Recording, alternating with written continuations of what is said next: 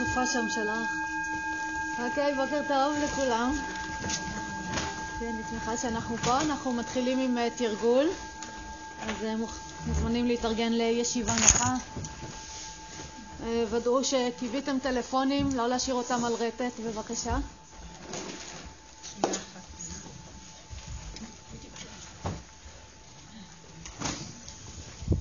אז עצמו את העיניים. אפשרו לעמוד השדרה להתארך, לבית החזה להיפתח.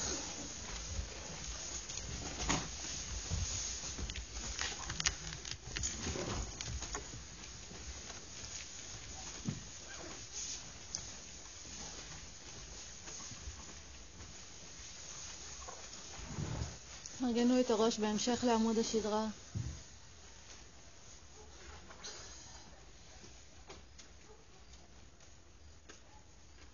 תהיו עם ההתארגנות של הגוף עד שהגוף מוצא את המנח שמתאים לו.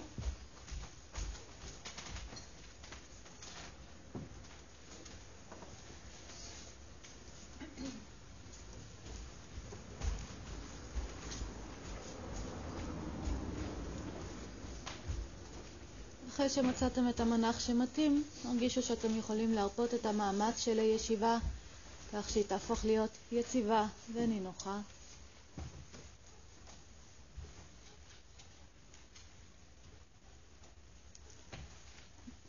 אז אם דיברנו במפגש הקודם שיש לנו מכשיר, הכרה וגוף שבאו לשרת אותנו, אנחנו נתחיל לפגוש את היכולת שלנו להפעיל את המכשיר כרצוננו. תראו שאתם יכולים להתבונן בנשימה הטבעית, לראות איך היא מתרחשת.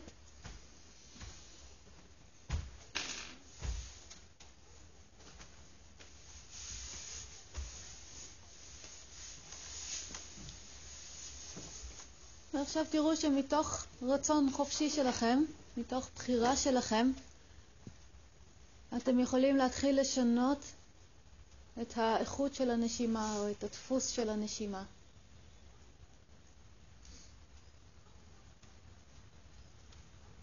ואתם יכולים, אתם יכולים להתחיל, להתחיל לבסט את הנשימה, לשנות את הקצב שלה,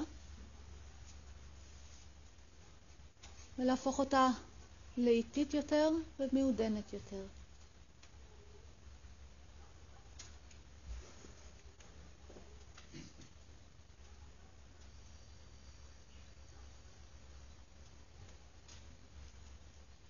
ותוך כדי שאתם עושים את זה, תראו שזה אתם עושים. הנשימה לא השתנתה במקרה. תראו שיש לכם פה יכולת מלאה לבסט את הקצב של הנשימה. ותבדקו מה נדרש כדי שתוכלו לעשות את זה, כדי שתוכלו לשמור על זה לאורך זמן. אנחנו נשאר פה כמה רגעים בדממה. ויסות של הקצב של הנשימה.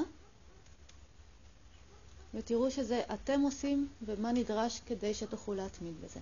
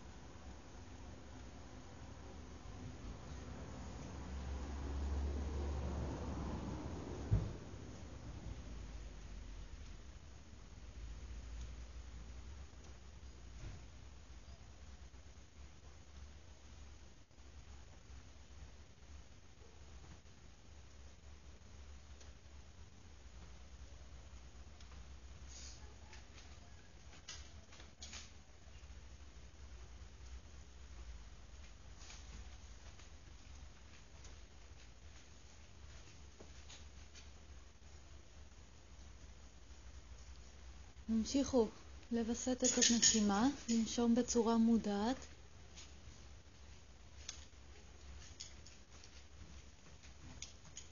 המשיכו לראות שזו בחירה שלכם.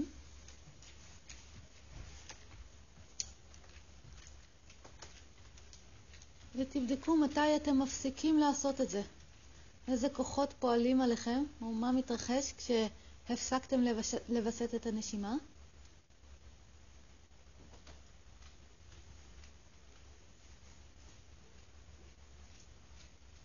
והאם, והאם לדברים האלה שמפסיקים את האפשרות שלכם לווסת את הנשימה, האם יש להם כוח עליכם מהרגע שהחלטתם לחזור ולווסת את הנשימה? או במילים אחרות, האם יש משהו שיכול למנוע מאיתנו להמשיך לווסת את הנשימה? אם בחרנו להמשיך לעשות את זה. תבדקו.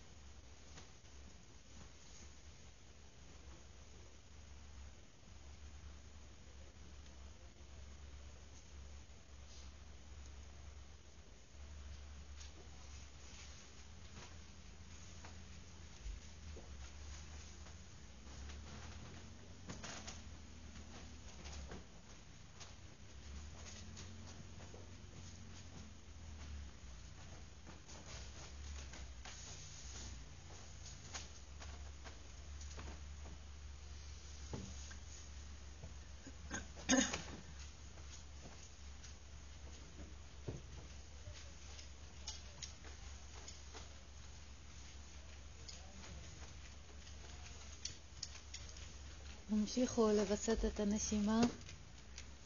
בדקו שוב ושוב מה מונע מכם לווסת את הנשימה, מה מפסיק את הוויסות של הנשימה, מה נדרש בשביל להמשיך לווסת אותה.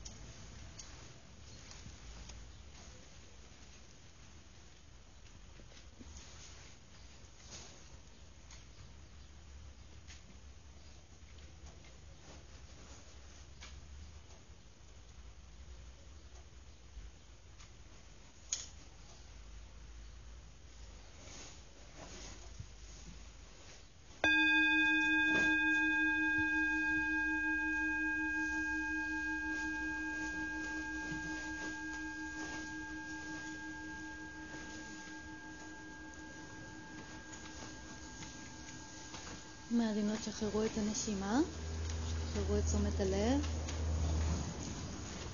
אפשרו לנשימה להעמיק. וכשתרגישו מוכנים, תיקחו עיניים.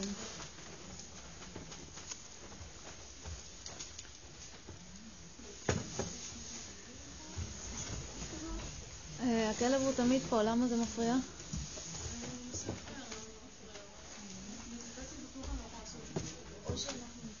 חלק מהאימון שלנו זה ללמוד לחיות יחד עם הפרעות, בטח כשאנחנו מתרגלים מדיטציה, כי זה מאפשר לנו לראות עוד יותר מתי אנחנו לא בתשומת לב ומתי אנחנו באיזה כוח נדרש בשביל להפעיל אותה. אני רגע אדליק את האור.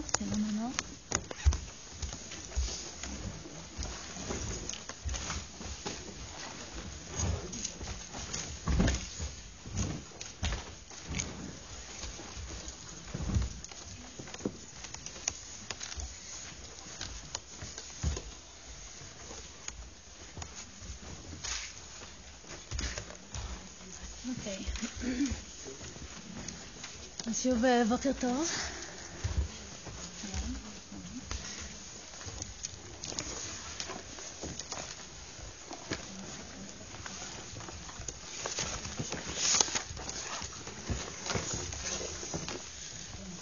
אנחנו נתחיל משיח קצר על התרגול שעשינו. אנחנו כל מפגש נפתח בתרגול. עם המפגשים שלנו התרגולים ילכו ויתארכו ויעמיקו גם ב... בעב... בעבודה שאנחנו עושים, וגם לאורך הלימוד עצמו אנחנו נפגוש כל הזמן, אנחנו נעשה התנסויות כדי להמחיש מקומות uh, ספציפיים. Uh, בסופו של דבר הקורס הזה יהיה הכי יעיל אם גם uh, נתאמן על הדברים שאנחנו מדברים עליהם, ולא רק uh, נשאיר את זה ולא נשאיר את זה רק במקום תיאורטי. אז uh, בואו נדבר על מה שחווינו. אז המשימה שלנו הייתה להתחיל לשנות את דפוס הנשימה מהמופע הרגיל הטבעי שלה לנשימה מודעת או נשימה מבוסתת. הצלחתם לעשות את זה? יופי. מה נדרש בשביל שנוכל לעשות את זה? יופי. נדרש תשומת לב. ומתי אנחנו מפסיקים לעשות את זה? כשתשומת הלב מוסחת. יופי. אז יכלנו לראות שכשתשומת הלב שלנו מוסחת, מיד הנשימה חוזרת להיות טבעית. נכון? היא חוזרת, אני אפילו לא שמה לב, כי אני אי שם במחשבות או בהקשבה לצלילים או במה שזה לא יהיה. אבל מה קרה כל פעם שהחלטתם כן לחזור לנשימה ולווסת אותה? האם זה היה אפשרי? כן. יופי. זאת אחת הנקודות החשובות ביותר כשאנחנו מתחילים לדבר על מערכת היחסים בינינו לבין ההכרה שלנו. אם תזכרו מה דיברנו במפגש הקודם, אמרנו שההבדל העיקרי בין התפיסה של היוגה לתפיסה של הפסיכולוגיה, או דברים, מסורות אחרות, זה שיש הפרדה בינינו לבין ההכרה שלנו, ושההכרה שלנו זה מכשיר שאנחנו משתמשים בו, ולכן גם יש לנו מערכת יחסים איתו ויש לנו יכולת להפעיל אותו. אז זו דוגמה מאוד מאוד פשוטה לאיך אנחנו יכולים להפעיל את המכשיר שלנו. ברגע שאנחנו מחליטים לווסת את הנשימה, אנחנו יכולים לעשות את זה, אני יכולה לשנות את הדפוס הטבעי שלה, אבל זה דורש ממני משהו, הפעלה של משהו מאוד מאוד מיוחד. הפעלה של מה? יופי, של תשומת הלב, ואנחנו ממש יכולים להרגיש את זה. האם יש איזשהו כוח שיפעל עלינו שיכול לגרום לי אה, להפסיק לווסת את הנשימה, אם אני מחליטה לווסת אותה? יכלתם לראות שלא משנה נגיד כמה גדולה התשוקה לפקוח עיניים, או כמה גדולה ההפרעה שהכלב יוצר, או כמה אנשים נכנסים ויוצאים, או לא משנה מה, או כמה כאב יש לי בגוף. אם אני מחליטה לחזור, להחזיר את תשומת הלב לנשימה, אם אני מחליטה להתחיל לווסת אותה, יש לי את האפשרות לעשות את זה? מה, מה המשמעות של זה מבחינתכם? מה, למה זה רלוונטי לנו? מה החשיבות של זה? יופי, זה שם אותי במקום של מי שמנהלת, נכון? ואני יכולה להבין שלא משנה כמה דברים פועלים עליי, כעסים, פחדים, תשוקות, אם אני מחליטה, אני יכולה להחזיר, לווסת את תשומת הלב לאן שאני רוצה, ולהתחיל להפעיל את המכשיר כרצוני. יופי, עוד מחשבות בהקשר הזה? האחריות בידיים שלי. יופי, יופי. זה מאוד ברור שאני זאת שמפעילה את המכשיר, נכון? האחריות היא אצלי, אני זאת שמחליטה. האם זה אומר שבכל מצב יהיה לי את האפשרות לעשות את זה? לא, מה זה ידרוש ממני? אה, אימון, יופי, זה ידרוש ממני לפתח את היכולת הזאת, לוודא שיש לי, שהיכולת הזאת מספיק חזקה לעבוד מול גם תשוקות מאוד מאוד גדולות או הפרעות מאוד גדולות. אבל אם אני אבחר לפתח את היכולת הזאת, אני אגלה שאין שום דבר שהוא גדול עד כדי כך שאני לא אוכל מולו להחליט להחזיר את תשומת הלב או להפעיל את המכשיר בצורה רצונית. עוד מחשבות מתוך התרגול הזה, מתוך ההבנה הזאת? אוקיי. אז כדאי או לא כדאי להתחיל להתאמן על זה כל יום? איך זה ישרת? איך זה ישרת אותנו ביום-יום? אם נתאמן על היכולת הזאת, לבסט את הנשימה, כן? אני נגיד מתאמנת על זה, יושבת חמש דקות ביום, משנה את הנשימה לנשימה מודעת, תשומת הלב שלי בורחת, אני מחזירה אותה, ממשיכה לבסס את הנשימה, עושה אותה נשימה מודעת. אם אני אתאמן על זה כל יום, איך זה ישפיע על היום-יום שלי? פחות סבל. אה? פחות סבל. פחות סבל, למה? כי אני אבין שזה מה שעובר וגורם לי לא באותו רגע לסבל, זה זמני וחולף, כי אני חוזרת למרכז. הנשימה שלנו זה המרכז. אוקיי, אבל בתוך היום-יום, בתוך סיטואציות ביום-יום, מה זה יאפשר לי? קשה להסביר את זה. אני תכף להרגיע את המילים. אוקיי. תעשה בתשומת הלב, מדברים שלא נוח לי. אוקיי, ולאן אני ארצה להסב אותה? לאן שאני מחליטה. יופי. למה שאני רוצה לעשות. בדיוק מה שאנחנו עושים עם הנשימה. אם מה שרצינו לעשות זה להפוך את הנשימה לנשימה מודעת, אז כל פעם שתשומת הלב הלכה, יכלתי להחזיר. אז תחשבו ביום-יום, כמה פעמים אנחנו באים, יש לנו איזשהו רעיון של משהו שאנחנו רוצים לעשות, אבל בתוך העשייה של זה מתחילים לפעול עלינו מלא מלא כוחות, תשוקות להפסיק, נגיד, אנחנו עושים דיאטה, כן?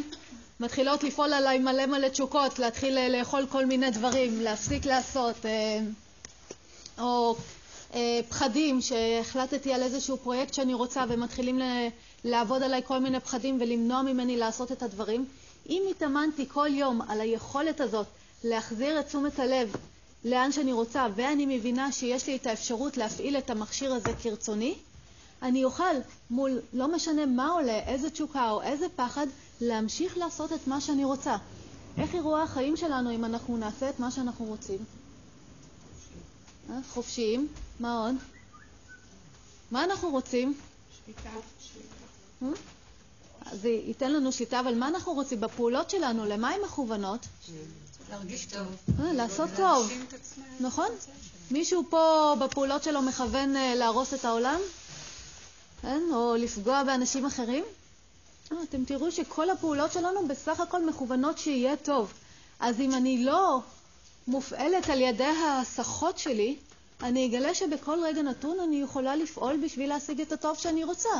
אם זה הטוב בתזונה שאני רוצה לתת לגוף שלי, אם זה טוב במערכות היחסים שלי, אם זה טוב בהגשמת המטרות שלי.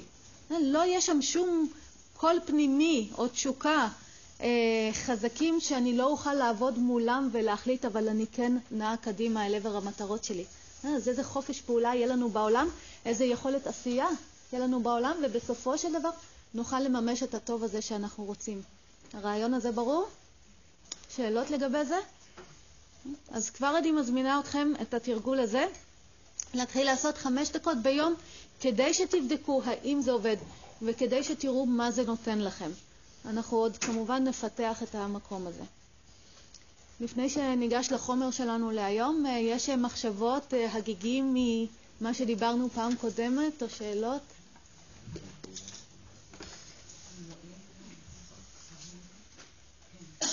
דיברנו פעם קודמת על כאילו שצריך לפעול לעשות משהו שהוא מועיל.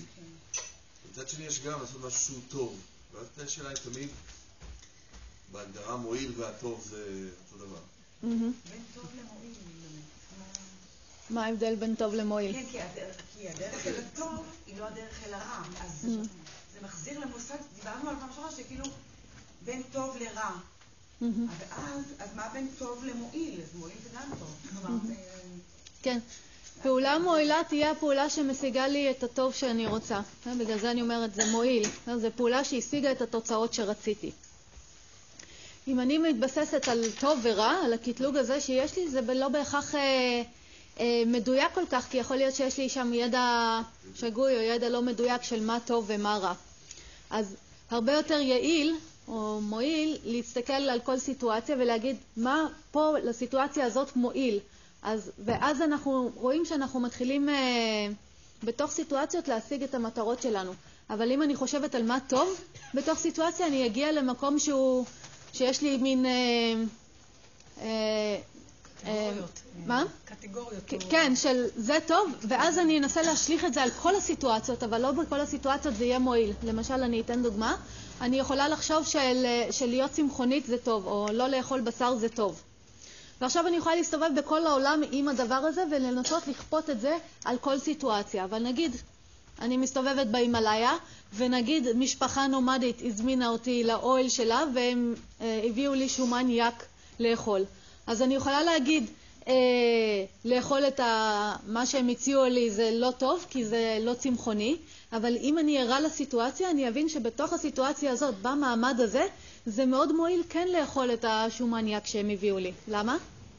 קור. קור. אה, בדיוק, כי זה לכבד אותם. את המעט שיש להם הם חולקים איתי. אם אני עכשיו אבוא ואגיד לא, אני צמחונית, אני עושה פעולה שהיא לא מועילה. אז uh, לפעול בצורה מועילה פותח בפניי uh, או מביא אותי להיות ערה לכל הסיטואציות ולבחור פר סיטואציה. להסתובב עם סלוגנים של טוב ורע הופך אותי עיוורת ונוקשה על הסיטואציות, והרבה פעמים כתוצאה מכך יהיו פעולות לא מועילות. זה מסביר לכם? כן? יופי. אבל אם אנחנו, אם טוב קשור גם בידע שיש לנו, אז טוב לא יכול להיות המטרה שאל מולה אנחנו בוחרים מה מועיל ומה לא מועיל. כאילו, לעשות טוב, זה לא יכול להיות המטרה שעוזרת לי להחליט מה יעיל לסיטואציה ומה לא. למה לא? בגלל שכאילו, אם אנחנו יוצאים מנקודת הנחה שהטוב והרע שיש לנו במערכת הוא ידע שגוי. כן, אז את יכולה להסתכל על זה, להגיד, זה לא הטוב שאני אומרת להיות צמחוני זה טוב, אלא העובדה שאני רוצה לעשות טוב.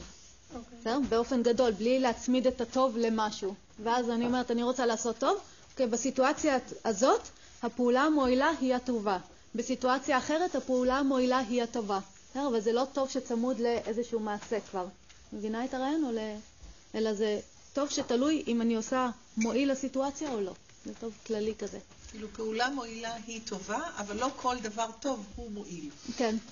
זה הכיוון. נכון, בעצם. נכון. או אין דברים טובים הרי. זה טוב, זה בדיוק. לפי אם הוא מועיל או לא. הרעיון שלנו שיש טוב ורע, זה, כן, זה תקוע אצלנו בראש ועושה לנו הרבה בלגנים, אבל uh, לא בהכרח מועיל. אוקיי, okay, עוד דברים? שאלות? כן. לא הבנתי משהו. נניח אני בדיאטה. פתאום עולה לי חשפת עצום לשוקולד. אז מה, אני צריכה לעצור נגיד? מה להגיד? לנשום ולחשוב שוקולד זה רע, שוקולד זה רע, שוקולד זה רע? לא. או להתחיל לנשום מה שאת אמרת עכשיו, בלי קשר למה טוב ומה רע, לא הבנתי בדיוק. כן, מה שאת תרצי לעשות זה להסתכל על הסיטואציה, לראות את ההשתוקקות שלך לשוקולד, להביא תשומת לב לסיטואציה. לא, אוקיי, מה מועיל פה לסיטואציה? מה המטרה שלי? המטרה שלי זה לרדת במשקל. אז מה יהיה מועיל? יהיה מועיל לאכול את השוקולד, או יהיה מועיל לאכול מלפפון. יהיה מועיל לאכול מלפפון. עכשיו, מכיוון שאני, יש לי שליטה על המכשיר שלי, הבנתי את ה... פיתחתי את היכולת הזאת, אז אני יכולה מול התשוקה הזאת של השוקולד להעביר את תשומת הלב למלפפון, וליצור פעולה של אכילת מלפפון, בלי שהמכשיר, התשוקה במכשיר, היא זאת שתשתלט עליי, כמו שאנחנו בדרך כלל בעצם חווים. ואז מהרגע שיש לי את האפשרות להפעיל את המכשיר כרצוני, יש איזשהו כוח ש... שאני אהיה עבד לו? לא, אם החלטתי שאני זאת שבוחרת, אבל אני צריך שהיכולת הזאת תהיה אצלי. זאת אומרת, את מחזקת את היכולת הזאת על ידי נשימות, ואת מבינה יותר ויותר באמצעות הנשימות שיש לך יכולת לשלוט, נכון. ואז יהיה נכון לצער, לשוקולד וכולי, זה מה שאת אומרת. נכון, זה בדיוק כמו שאם את הולכת לחדר כושר ומפתחת את השריר הזה, השריר הזה יהיה חזק לא רק בתוך החדר כושר, הוא ישרת אותך אחרי זה גם כשתסחבי סלים מהסופר. זה הרעיון. אבל לא, אבל הנשימה כאן היא המשקולת. איפה הטוב הזה שהוא לא מוחלט, אני מבינה, הוא בעצם בא לשרת איזושהי המשך של טוב, ככה אני מבינה אותו. איפה הוא, אם אני עכשיו לדוגמה לא פוגעת באמא שלי, כי אני לא רוצה לפגוע בה, אבל על הדרך אני נפגעת מזה שאני לא אומרת לה כדי להיפגע. איפה הטוב הזה? כן, את תגלי שאת לא יכולה להיפגע, אז זה בכלל לא משנה, אבל בואי לא נשאיר, אני לא רוצה סתם לפתח דיון על טוב, כי זה לא הנושא שלנו, יש לנו עוד מספיק דברים לחקור על ההכרה עצמה. בואו נשאר מרוכזים, שאלות רלוונטיות. אני רוצה לשאול על הטכניקה, את אמרת, את כאילו במדיטציה, את כיוונת אותנו להסתכל בוויסות של הנשימה. זה לא היה מדיטציה, זה היה פרניאמה. אוקיי, אוקיי. זהו, בדיוק. אז אני אומרת בעצם, הכוונת תשומת הלב לנשימה באופן טבעי עושה את אותו דבר. היא... מחזקת את אותו שריר של להחזיר את תשומת הלב ולראות שאנחנו שולטים בתשומת הלב ולא תשומת הלב בנו, כלומר זה לא משנה. משנה מאוד אם את עובדת ברמה גסה או מעודנת. המטרה שלי פה הייתה לעבוד ברמה גסה, עוד לא ללכת לרמה המעודנת שבה אני עובדת ישירות עם תשומת הלב, אלא לעבוד ברמה אחת יותר גסה שבה אני משנה את הדפוס של הנשימה. השינוי של הדפוס של הנשימה מכריח אותי להיות בתשומת לב. זה לא עבודה ישירה על תשומת הלב כמו במדיטציה. זה מתוך השינוי של הדפוס של הנשימה אני יוצרת תשומת לב. אותו דבר שאנחנו עובדים עם התנוחות של היוגה. מתוך זה שאני משנה את המנח של הגוף, זה מכריח אותי להיות בתשומת לב, נכון? בשביל להשתרש. אז את עובדת ממצב גס, מגוף שהוא גס, ויוצרת תשומת לב. אחר כך אנחנו עובדים מנשימה שהיא גסה, בשביל לייצר תשומת לב, ורק אחר כך אני עובדת ממקום של מדיטציה, שזה כבר ישירות עם תשומת הלב עצמה. בלי לשנות משהו בגוף או בנשימה. נכון? זה הרעיון. אז זה מוביל לאותו מקום, רק כשאנחנו מתחילים, עדיף שנתחיל עם משהו גס. וכשאנחנו מתקדמים, אנחנו כבר נוכל לעבוד ברמות המעודנות יותר. כן, אבל... בסדר? כאילו, לא, אני מרגישה, בגלל שאני רגילה, אולי מה שאני רגילה, מה שאני רגילה זה לשבת ולהתבונן בנשימה, כאילו... כן, אבל... הוא לי באותה צורה, כאילו... כן, אבל זה טכניקה אחרת, ואת יכולה להתאמן גם עליה. אין שום בעיה. זה כמו שאת, למרות שאת רגילה לעשות מדיטציה, את עדיין עושה אסנות. נכון? את עדיין מתאמנת גם בתנוחות של יוגה, למרות שהמטרה היא אותה מטרה. בדיוק. עוד שאלות רלוונטיות? אוקיי. אז במפגש הקודם שלנו דיברנו על זה שההכרה שלנו היא מכשיר שבא לשרת אותנו, ובעצם כל היוגה מדברת על להתחיל לייצר מערכת יחסים בינינו לבין ההכרה, לעשות את ההכרה שלנו מכשיר יעיל, לידע שישרת אותנו בעולם הזה. ומכיוון שאנחנו מדברים פה, הפוקוס שלנו זה להתחיל להכיר את ההכרה כ... מהמקום הזה של לעזור לאנשים להתמודד איתה, או להבין איך אני עושה תהליך מול ההכרה כך שהיא תתחיל להיות כלי יעיל ולא איזושהי מפלצת שמנהלת אותי, אני רוצה להציג עיקרון מאוד מאוד בסיסי בתפיסה של היוגה, את ההכרה. ומשם אנחנו נתחיל, נמשיך לפתח את הדיון. לכל מי שעוסק פה בטיפול, וגם למי שפשוט חי, אנחנו יודעים שלפעמים אנחנו נמצאים במצב כזה שזאת אני,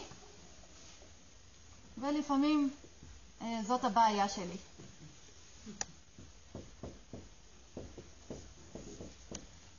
ואני מסתכלת, אני חיה את החיים, ופתאום נופלת עליי איזושהי בעיה.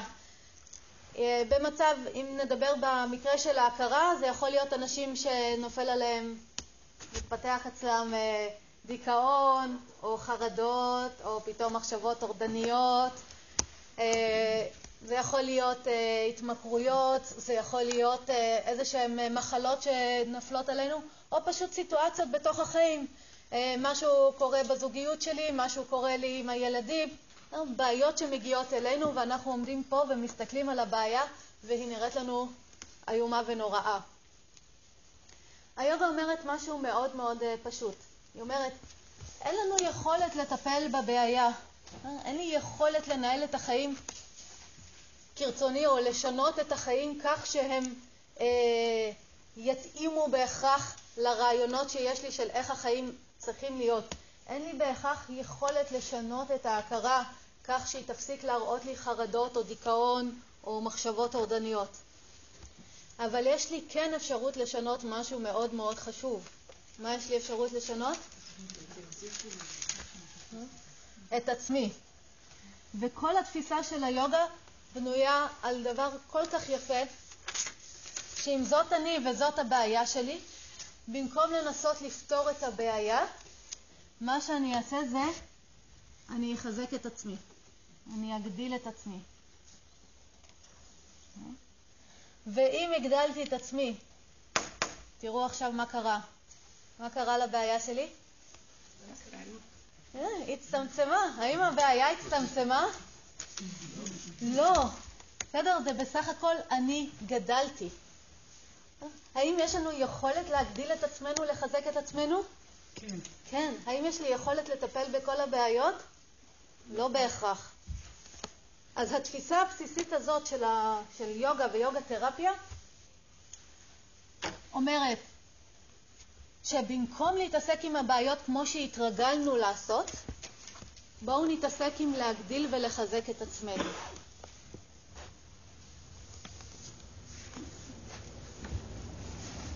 אם אני אגדיל ואחזק את עצמי, אני אגלה שאין בעיה שאין לי אפשרות להתמודד איתה. לפעמים אני אגלה אפילו יותר, אני אגלה שהדבר שחשבתי שהוא בעייתי, הוא לא בעייתי.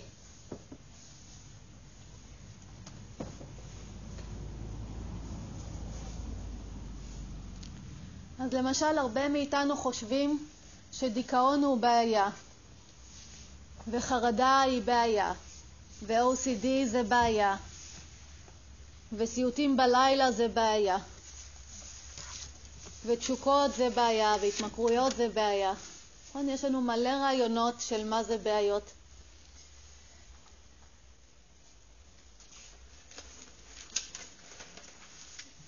ואם אנחנו נסתכל, אנחנו נראה עד כמה כל המאמצים שאנחנו עושים, או גם ההכוונה שאנחנו מקבלים מאנשי מקצוע, זה לנסות לפתור את הדיכאון, לפתור את החרדה, לפתור את ה-או סי די, להשתחרר מההתמכרות, נכון? Mm-hmm. מכירים את זה? עד כמה כל הפנים של הטיפול מכוונים לשם.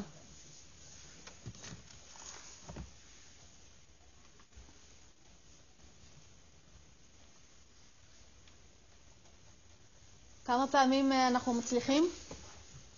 מעט מאוד.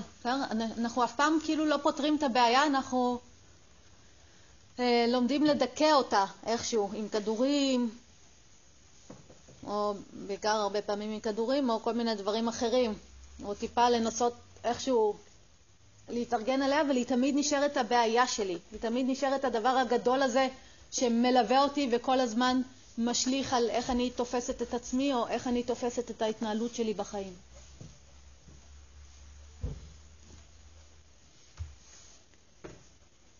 אבל אם אנחנו נלמד, וזה מה שאנחנו הולכים ללמוד, איזה כלים אני יכולה לתת לאדם, לעצמי ולאנשים אחרים, בשביל לחזק את עצמי? אנחנו נראה שזה בכלל לא מסובך, כי אם יש משהו שאני יכולה לעשות זה לחזק את עצמי.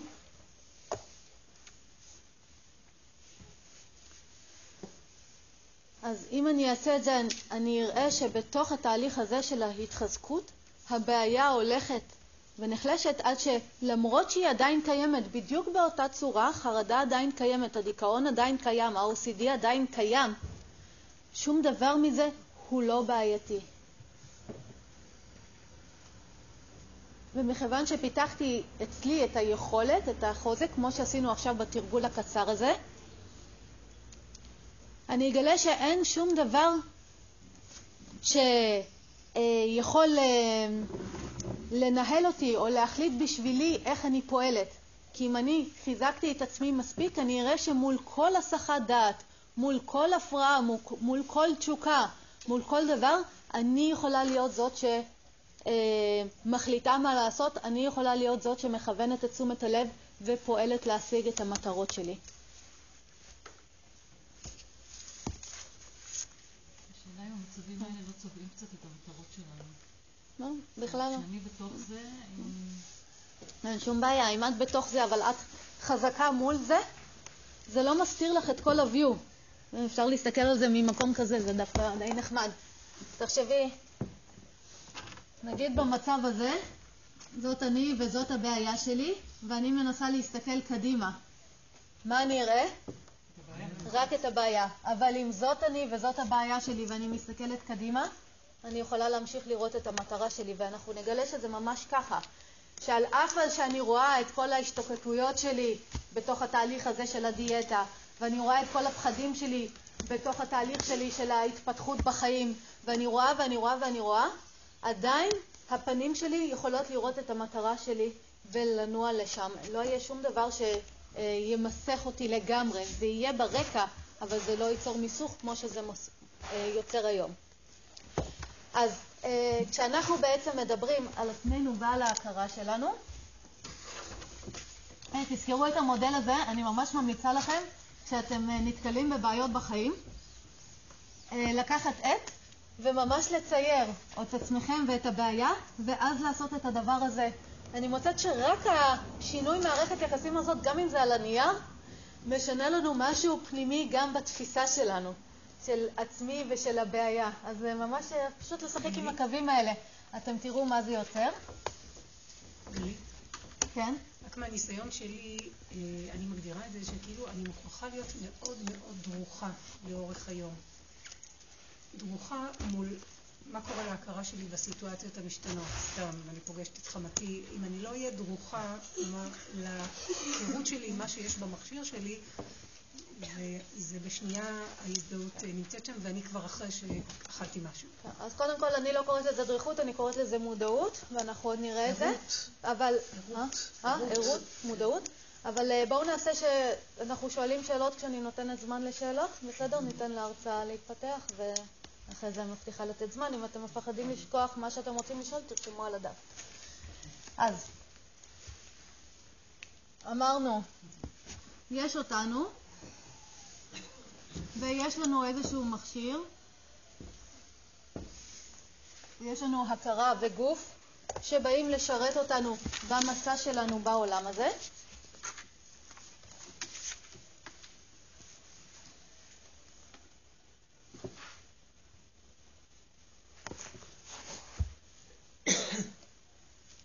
ויש לנו את העולם, ואני, וה...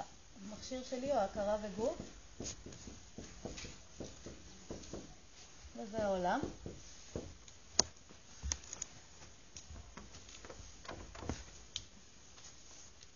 ובשביל שאני אוכל להתנהל בעולם בצורה טובה, יש כמה דברים שאני חייבת. ודיברנו על זה ש... או אם אנחנו נסתכל פה,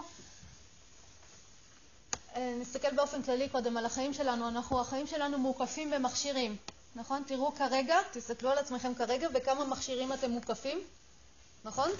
הכל מסביבנו זה מכשירים. תסתכלו את המרחב הזה פה שלי, כן? מה שיש לנו בידיים, מה שאנחנו לובשים. הכל מכשירים שבאים לשרת אותנו, אנחנו מוקפים בזה. מה ההבדל העיקרי בין המכשירים האלה לבין ההכרה שלנו, שהיא גם מכשיר? מה ההבדל העיקרי? שזה גלוי. אה? המכשירים גלויים. המכשירים גלויים. שאנחנו נפרדים מהם. יופי. ההזדהות. שאת שאר המכשירים אני יכולה גם לשים בצד. אני יכולה להוריד בגדים, אני יכולה להניח את העט. את ההכרה שלנו אנחנו לא יכולים לשים בצד. בגלל זה, אם יש מכשיר שאני אף פעם לא יכולה להוריד אותו, כדאי לי עוד יותר לוודא שני דברים לגביו. המכשירים שאני יכולה לשים בצד, זה עוד איכשהו בסדר. אבל אם יש מכשיר שאני אף פעם לא יכולה לשים בצד, מה מאוד מאוד כדאי לי לוודא? שהוא יעיל, שהוא טוב. יופי. דבר אחד, שהוא תקין.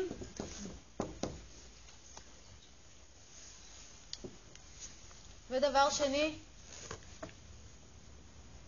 שאני שולטת בו. יופי, יופי, מצוין. שאני יודעת להפעיל אותו.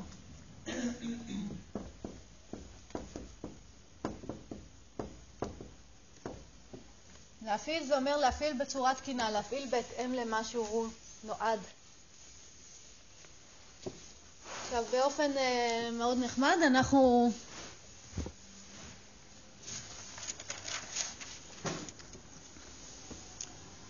אנחנו מסתובבים בתוך מכשירים גם לא תקינים וגם שאנחנו לא יכולים להפעיל אותם. או לא יודעים בדיוק להפעיל אותם, או אפילו לא יודעים שהם מכשירים. ומה התוצאות? יפה, סבל אחד ארוך, כן? או כמה פעמים אנחנו רוצים לעשות דברים ולא יכולים. או המצב של המכשיר צובע את כל החיים שלי, או משפיע על כל החיים שלי. עכשיו, זה די ברור שאם יש משהו שהוא כל הזמן איתי, שאין לי גישה לעולם אלא דרכו, שזה הגוף וההכרה שלנו, אין לנו גישה לעולם אלא דרכם, אם הם לא במצב טוב, כל החוויית חיים שלי לא תהיה חוויה נעימה. זה כמו לצאת לטיול ברכב, ואיזה הבדל זה לטייל ברכב תקין, שאני יודעת לנהוג בו, ואיזה סיוט זה לטייל ברכב לא תקין, ושהשליטה שלי עליו לא טובה. יכולים לדמיין את השני טיולים האלה? אז אותו דבר פה, אנחנו בחיים שלנו מטיילים בתוך הכרה וגוף, לא יכולים להניח אותם בצד, ולכן יש לנו את מלוא האחריות לוודא שהם תקינים, ולוודא שאנחנו יודעים להפעיל אותם. אה, כמה מהטיפולים הרגילים שאנחנו מכירים, הקונבנציונליים, אה, עובדים על אה, ללמד אותנו להפעיל את המכשיר הזה, וללמד אותנו גם אה, לתקן אותו, לוודא שהוא במצב תקין? כן. כמה טיפולים כאלה אתם מכירים? אה? אני לא ממש מכירה. כן? אה? נכון, ממש אין, נכון? אבל אה, יש פה מישהו שיש לו ספק אם, אה, אם זה יהיה יעיל, או אם החיים שלי ישתנו, אם ההכרה שלי תהיה תקינה ואם אני ידע להפעיל אותה? יש פה מישהו שחושב שיכול להיות שזה לא ישנה לנו את החיים? תראו עד כמה זה ברור לנו, שכשאנחנו חושבים על זה, עד כמה זה ברור לנו שברור שאם הגוף וההכרה תקינים ואנחנו יודעים להפעיל אותם, החיים ישתפרו, לא משנה מה עוד יהיה שם. אז כמה ממש ממש כדאי להשקיע בזה, והחקירה שלנו היום תלך לפתח את שני הנושאים האלה. איך אנחנו, מה זה ההכרה שעובדת כמו שצריך ואיך אנחנו מגיעים למצב הזה, ומה זה להפעיל את ההכרה שלנו. שאלות, בקשות? אני קלה קלות איתכם. אוקיי. אז בואו נתחיל עם הדבר הראשון, עם uh, לתקן את המכשיר שלנו, או לוודא שהוא תקין. Uh, כשאנחנו מסתכלים על מכשירים, אנחנו יכולים לראות שכל מכשיר יש לו את המצב התקין שלו. מה מאפיין מצב תקין של מכשיר? שהוא עובד. מה זה אומר שהוא עובד? אה? שהוא מרמש את המטרה שלו. יופי, יופי. שהוא משיג את התכלית שלשמה הוא נועד. זה מה שמאפיין מכשיר תקין, שהוא משיג את התכלית שלשמה הוא נועד. יכול להיות לי מכשיר שעובד, אבל לא משיג את התכלית. יכולה להיות לי מכונת כביסה שהיא פועלת, אבל היא מוציאה בגדים מלוכלכים. אז אני לא אגיד זה שהיא פועלת, זה מספיק לי. אני אגיד, אני צריכה את התוצאה של למה בכלל מכונת כביסה נוצרה, אני צריכה לוודא שהמכונת הכביסה הזאת באמת משיגה לי את המטרה. אז כשההכרה שלנו תהיה תקינה, מה היא באמת תשיג לנו? מה התכלית של השמה היא נועדה? ידע. ידע שיאפשר לנו להשתחרר מסבל ולהגשים את עצמנו.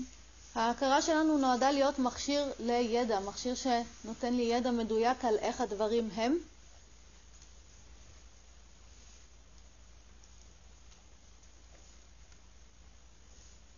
ומאפשר לי לראות את העולם, או לראות את מה שיש.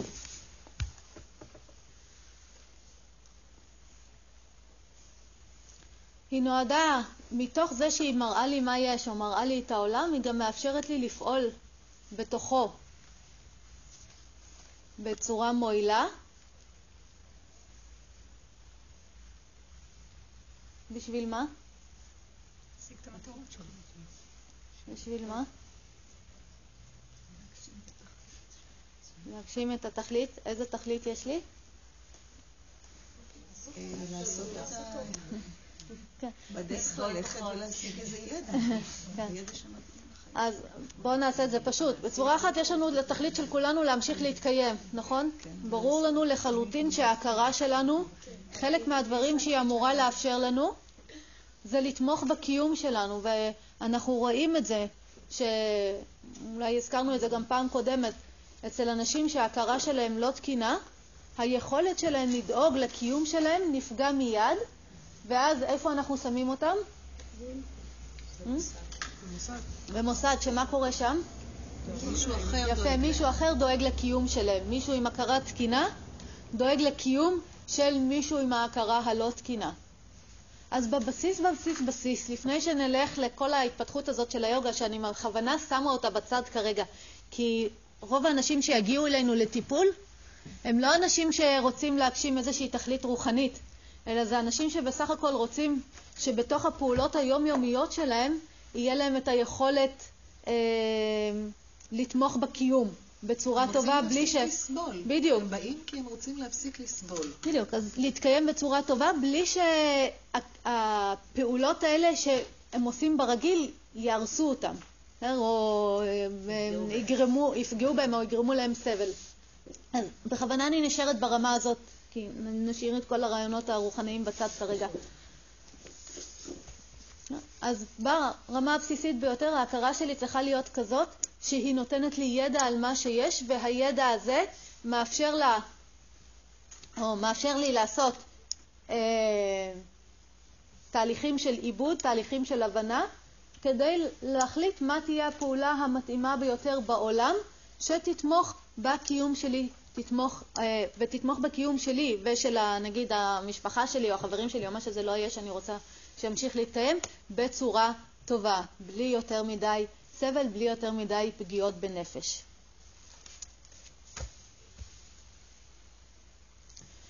דוגמה טובה להבין מה זה ההכרה הזאת, זה עם, אה, בתפקיד שלה של להראות לי מה יש,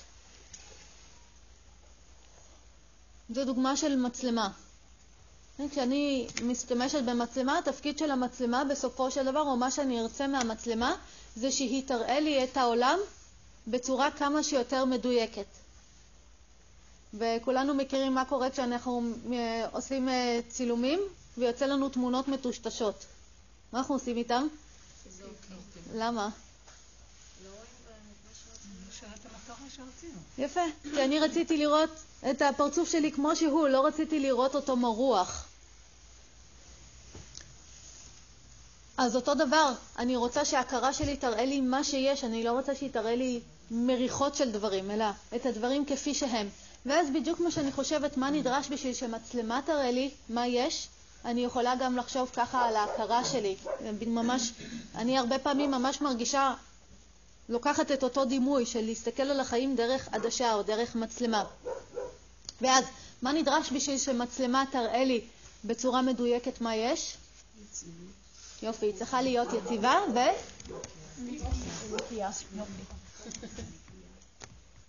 אז אם נפתח את המקום הזה של מה זה הכרה תקינה, בצורה מאוד מאוד פשוטה, אני יכולה להגיד, היא צריכה יציבות, והיא צריכה בהירות. נכון, היא צריכה להיות נקייה.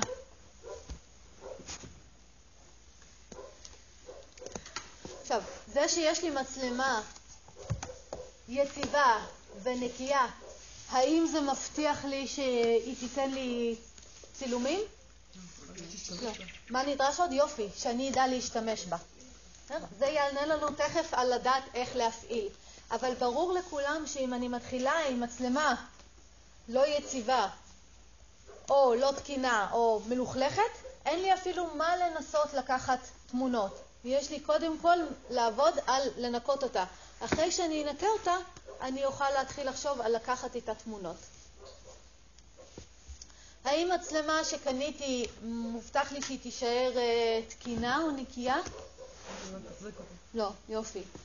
כמו כל מכשיר אחר שאנחנו רואים, ואני נורא אוהבת לראות איך המכשירים מתבלים עם השימוש שלהם. זה תמיד מדהים אותי, בעיקר כשאני עוברת ליד פחי השפעה, ואני רואה שם כיסאות ושולחנות וספות.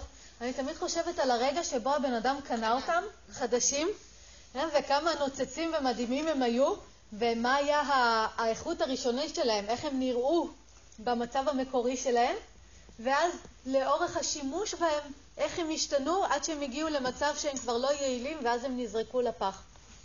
אז ברור לכולנו שכל מכשיר שיהיה ברשותנו, ואתם לא תמצאו מכשיר אחד שלא עובר את זה, אפילו מכשירים שאנחנו לא משתמשים בהם באופן אה, יומיומי, עובר תהליך של בלי, עובר תהליך של שינוי מהצורה המקורית שלו, אוסף אבק, אוסף זבל, ונדרשות לאורך כל הזמן שהמכשיר הזה ברשותנו, נדרשות פעולות של, אה, של ניקיון ושל תחזוק, אם אני רוצה שהוא יישאר במצב המקורי שלו, וככל שאני אדאג לזה יותר, אתחזק אותו בצורה יותר טובה, מה מובטח לי? לאורך חיים, יותר ארוך. יפה, שהוא יהיה תקין לאורך זמן, בדיוק, שהוא ישרת אותי לאורך זמן. נעצור רגע שאלות? כן. שתי שאלות. א',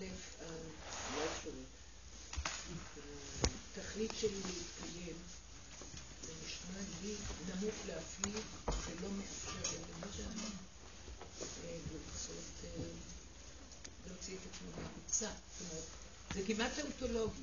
למה אני ככה? למה אני חי? כי אני חי. כן, אמרתי, זו לא התכלית היחידה, אבל לצורך העניין... זו תכלית ראשונית כדי להגיע לתכלית. כן, אבל בכוונה אני מצמצמת את זה, ואמרתי שאני מצמצמת את זה כרגע, רק לעניין הזה של קודם כל להתקיים. כי כשבן אדם התפקוד שלו נפגע, הקיום שלו נפגע, דבר ראשון הוא רוצה לחזור, להיות מסוגל לקיים את עצמו בצורה טובה, בלי כאבים, בלי חרדות, בלי חדים. כן, בתור התחלה אבל, קודם כל לדאוג לקיום. אני לא מבטלת את זה שיש משהו נוסף. אני רק אומרת, לצורך תחילת הדיון שלנו, בואו נצמצם את הדיון לקיום. אחרי שנשיג קיום טוב, נוכל משם לחשוב על השגה של עוד תכליות. אבל רוב האנשים שבאים לטיפול, שבאים לפסיכולוג, הם לא באים כי הם רוצים להגשים איזושהי תכלית גדולה. הם קודם כל באים כי הם רוצים לישון טוב בלילה. כי הם רוצים לנהל מערכת יחסים, מערכת זוגית בצורה טובה. אז אני בכוונה משאירה את זה קודם כל פה במקום הפשוט. השאלה שנייה, במשל המצלמה, בעצם המצלמה זקוקה לאור. בלי אור כל השימוש בכלי הזה, לא יודע, איננו. את לא הזכרת את זה, אני חושבת שהאור בעצם מקביל ל... משמעות של הקיום שמתחייבת, כי אחרת באמת המצלמה תעבוד נפלא, אבל כלום. כן. אני יכולה לקחת תמונות גם בחושך, ויהיה לי תמונה של חושך. עדיין תהיה לי תמונה. אין שום בעיה. אז מה שאת מדברת על האור זה תנאים פיזיים שאת אומרת שנדרשים בשביל שאני אראה. מצלמה לא דורשת את זה בשביל לעבוד, היא דורשת מישהו שיפעיל אותה ואת הקיום שלה, ולי אין שום בעיה לצלם חושך בכיף. זה עדיין יראה לי מה שיש. היא לא תלויה באור. היא תלויה במנגנון הפנימי שלה שמאפשר לה לקחת תמונות ובמישהו שיפעיל אותו. השאלה היא ממצה את התכלית שלה. אם אני רוצה לקחת תמונות של חושך, בהחלט כן. אם זאת המטרה שלי, אין שום בעיה. היא עדיין תמיד תראה לי את מה שיש. אם יש חושך, היא תראה לי חושך. אם יש אור, היא תראה לי אור. אבל הקיום שלה לא תלוי באם יש אור או חושך. זה משהו שאנחנו צריכים לקחת בחשבון. היכולת שלה לפעול לא תלויה באם יש אור או חושך, כי היא יכולה לצלם לי גם בחושך. היא פשוט תראה לי שמה שיש זה חושך. אבל יהודית, בואי בכוונה נשאר, נשאיר את הדיון על דברים כרגע מאוד מאוד טכניים וספציפיים, כדי, כי זה יאפשר לנו לחקור את ההכרה ברמה הפשוטה ביותר שלה. אחרי זה אנחנו עוד נגיע לדברים יותר... נקרא להם רוחניים או עמוקים בהוויה שלנו. בוא נשאר קודם כל בכלל בחקירה הפשוטה של ההכרה כמכשיר פשוט ולא מסובך בכלל. עוד שאלות? לא נראה את האור הזה כמודעות, אני פשוט פשוט, כמשהו שניצא מאחורה, זה האור. לא, במקרה המודעות הזאת זה זאת שמפעילה, זה מי שמפעיל את המצלמה. האור לא מפעיל את המצלמה. המודעות, האור לא מפעיל את ההכרה. המודעות מפעילה את ההכרה ובאה לשרת. ההכרה באה לשרת את המודעות, אני מפעילה את המצלמה והמצלמה באה לשרת אותי. זאת ההקבלה המתאימה. אין לי מה להסתבך עם אורות עכשיו. כן. רק זה המושג של הבהירות. אני מכיר את המושג של בהירות כחלק מאור. כן. השאלה אם זה הכוונה פה אור או קלירנס? כן, קלירנס. כן, קלירנס כזה דיקיון, או אם יש לי תחשוב על עדשה, אז העדשה הנקייה. בסדר? זה הרעיון של הבהירות פה. יופי. עוד שאלות? אוקיי. אז יש לנו את ההכרה, הרעיון של מה תהיה הכרה תקינה, אם היא תהיה יציבה והיא תהיה אה, נקייה. ואמרנו שכל מכשיר שיש לנו באופן טבעי ינוע אל עבר פחות ופחות ניקיון, ולכן נדרשות פעולות לניקוי ההכרה שלנו. ואם נבדוק ונשאל את עצמנו כמה פעמים קיבלנו שיעור בתור ילדים על לנפות את ההכרה, כמה מאיתנו קיבלו שיעורים כאלה? מלא בבית ספר יש. כן, נכון. מכיתה א'. אז ברור לכולנו שלימדו אותנו לנקות בערך כל דבר אפשרי, חוץ מאת ההכרה שלנו, למרות שזה הדבר היחיד שהולך איתנו כל הזמן, ואין לנו אפשרות לראות מעבר. ואז אז הגענו למצב שיש לנו היום, שזה די ברור לנו שאנחנו מסתכלים על החיים, או מסתכלים, כן, על החיים דרך הכרות שלא בהכרח תקינות ולא בהכרח נקיות, ולכן הפעולה הראשונה שאנחנו נרצה לעשות, יופי. מהרגע שאני נותנת הנחיות לבן אדם, או נותנת לו לא הנחיות, טכניקות, איך לנקות את ההכרה שלו, מה עוד אני מיד נותנת לו? יופי, אחריות על ההכרה. אז עוד הרבה לפני, אם תזכרו את, ה, את העניין הזה של שני הקווים, לכמה מאיתנו ההכרה היא הבעיה שלנו? לרובנו, נכון? אין לנו בעיות בחיים, הילדים שלנו בסדר, העבודה שלנו בסדר, הבן זוג שלנו בסדר, מה לא בסדר? מה שאני חושבת על החיים שלי, מה שאני חושבת על הבן זוג שלי. הפחדים שלי, הדיכאונות שלי, זה לא בסדר, זה ההכרה שלי שעושה לי את הבעיות. אם אנשים היו מסוגלים להסתכל על החיים שלהם בצורה אובייקטיבית, הם היו רואים שהחיים שלהם דבש. ועדיין, אה, כאילו כל המקור, של, רוב המקור של הבעיות שלנו זה לא חיצוני, אלא זה ההכרה שלנו. אז מהרגע שאני דבר ראשון נותנת לבן אדם טכניקות שהולכות לשנות את מצב ההכרה שלו, מה מיד אני עושה לו? מעצימה אותו ביחס להכרה. כל דבר שאני דואגת לו, מהרגע שאני מתחילה לדאוג לטיפוח של משהו, מיד זה כבר שם אותי, בלי שאני צריכה לדבר על זה אפילו, בלי שאני צריכה להתפלסף על זה. מיד זה שם אותי במקום שאחראי על.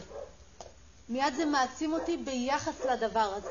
וגם מבדל אותי, שזה עוד משהו שכל הזמן קשה לנו נורא לחוות את זה. זה מבדל אותי שאני בעצם, הנה אני והנה משהו שאני אחראית עליו. נכון, נכון. כמו הכלב שלי, כמו ה... נכון מאוד.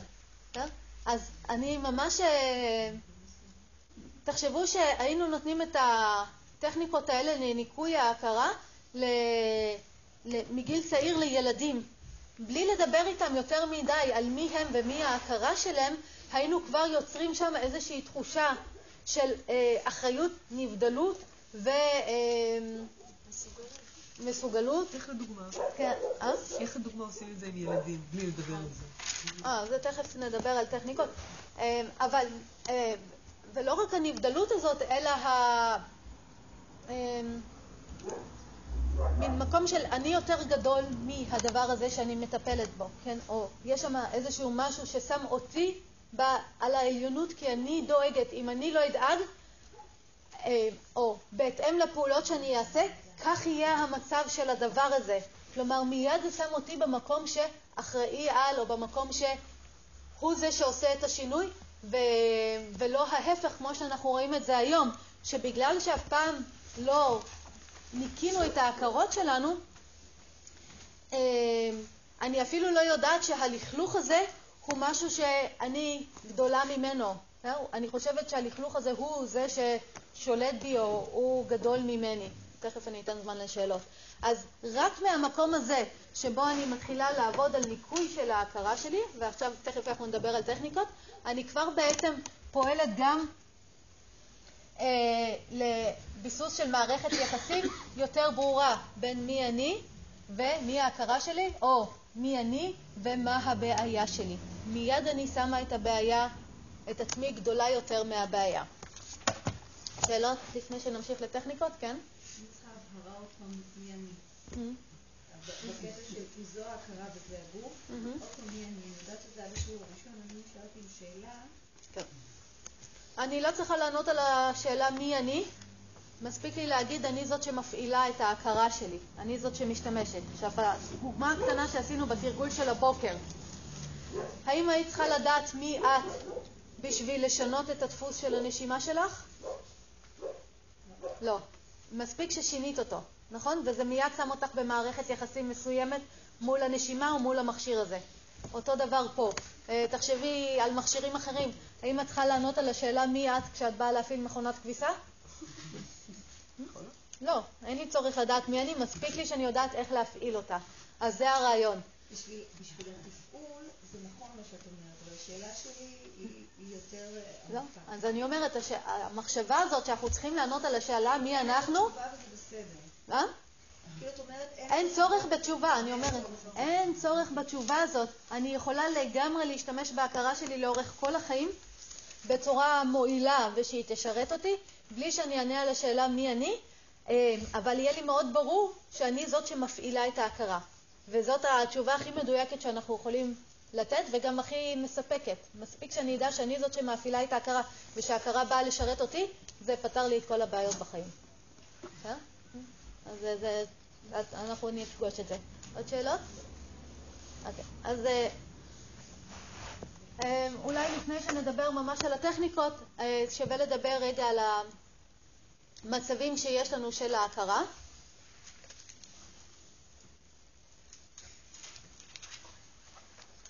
אז במצב הזה זה מאוד נוח לחשוב על אדם, ואנחנו רוצים להסתכל דרך, או אנחנו אלה שמסתכלים דרך האגם ורוצים לראות את הקרקעית. האגם זה הכרה. במקרה הזה המים שנמצאים באגם, התפקיד שלהם זה לאפשר לי לראות דרכם, או אני רוצה להיות מסוגלת לראות דרכם את הקרקעית. החיים. אז יש שני מצבים שבהם, או שלושה מצבים שאני יכולה לדבר על המצב, אה, המצב של המים באגם, ובהתאם לזה את היכולת שלי לראות את הקרקע. אז בשביל שאני אוכל לראות את הקרקע בשלמות, מה נדרש מהמים? צלולים ושקטים. יופי, צלולים ושקטים. נכון? ככל שהם יהיו יותר צלולים ויותר שקטים, כך אני אוכל לראות יותר בבהירות או יותר במדויק את הקרקעית. אבל... אם המים נמצאים בתנועה, אם יש גלים, מה יקרה? זה יטשטש. זה יעוות את ה... יפה, אני עדיין אראה משהו, נכון? מהקרקעית, אבל אני אראה את הקרקעית כאילו היא מה? היא זזה. נכון? זה יראה לי כאילו הקרקעית בעצמה זזה, אז לא יהיה לי תמונה מדויקת של הקרקעית, יהיה לי תמונה של הקרקעית בתנועה. יהיה לי תמונה מעוותת של הקרקעית. אבל נניח שהמים באגם הם שקטים, אבל אחורים, מלאים בבוץ, ואני מסתכלת לראות את הקרקעית, מה אני אראה? נופי. אני אראה את האחירות, אני אראה את הבוץ. ואז אני אפילו פה, אין לי בכלל תמונה של הקרקעית, יש לי תמונה רק של מה שצובע את המים, של מה שמכסה או מה שנמצא בתוך המים.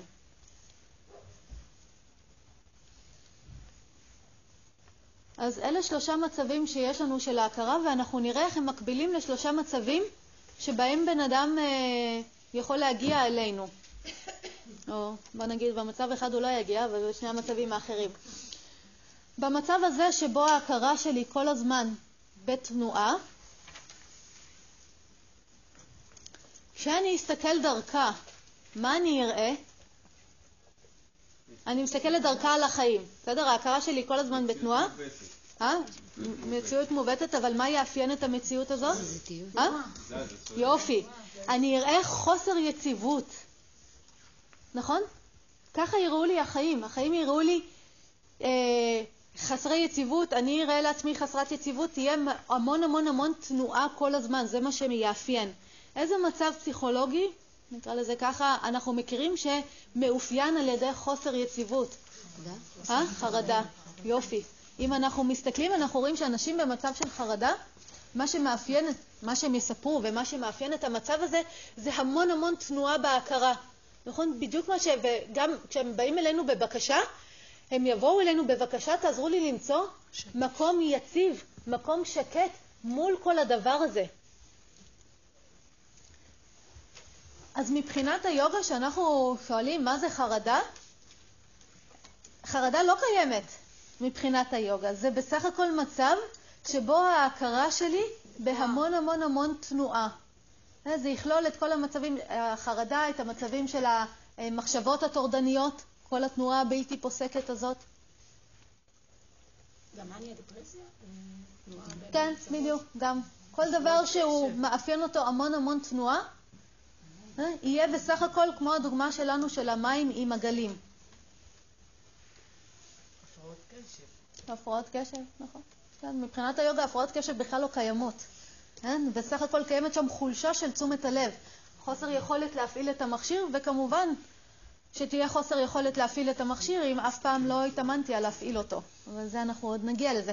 אז כל דבר שמאפיין תנועה, כל פתולוגיה נקרא לזה, שהמערב קרא להם פתולוגיות, שמה שמאפיין אותם זה המון תנועה וחוסר יציבות, מבחינת היוגה זה בסך הכל אומר שההכרה שלי לא במצב היציב שלה. עכשיו, למה שההכרה שלי לא תהיה במצב היציב שלה? למה שההכרה שלי לא תהיה במצב היציב שלה? אף אחד לא מייצב אותה. יפה, כי אף אחד לא דאג לייצב אותה. ואנחנו רואים שהחיים הם מלאים בהשתנויות. החיים הם לא דבר יציב. כן, מזג האוויר משתנה כל הזמן, אנחנו משתנים כל הזמן, יש המון שינויים. אז ברור שההכרה שלי תושפע מכל הדברים האלה. כמו שה... כשיש רוח, המים מושפעים ויוצרים גלים.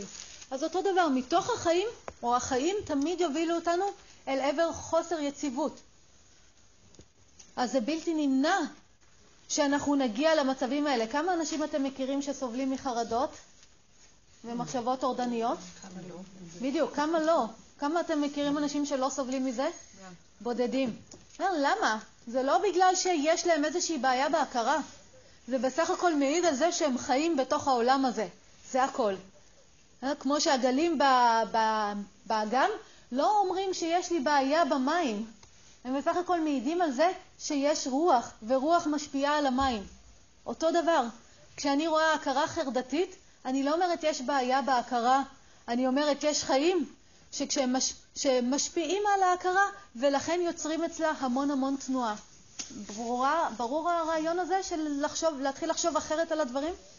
וכמה הפסיכולוגיה לימדה אותנו לחשוב שהבעיה היא בהכרה, במקום להבין שהמצב של ההכרה הוא בסך הכל תוצר של החיים ש... שהיא נפגשת איתם. ואם אני אתחיל לעשות פעולות לעבר ייצוב של ההכרה, מה תהיה התוצאה? ההכרה תתייצב, נקודה. אז אנחנו נצטרך ללמוד וללמד אחרים איזה פעולות צריך לעשות בשביל לייצב את ההכרה. נעשה את הפעולות האלה, מובטח שהיא תתייצב. האם זה אומר שהיא תישאר יציבה לנצח? צריך כל הזמן לעשות את הפעולות. יפה, כל פעם מחדש אני צריך לעשות אותם. למה? לשמר רוח. יפה, כי מדי פעם רוח באה ומשנה את המצב של הדברים. זה הרעיון, זה כזה פשוט. מה זה פשוט? מה? כן. הרבה יותר מסובך זה לחשוב שאני צריכה עכשיו לרפא בן אדם מחרדות, נכון?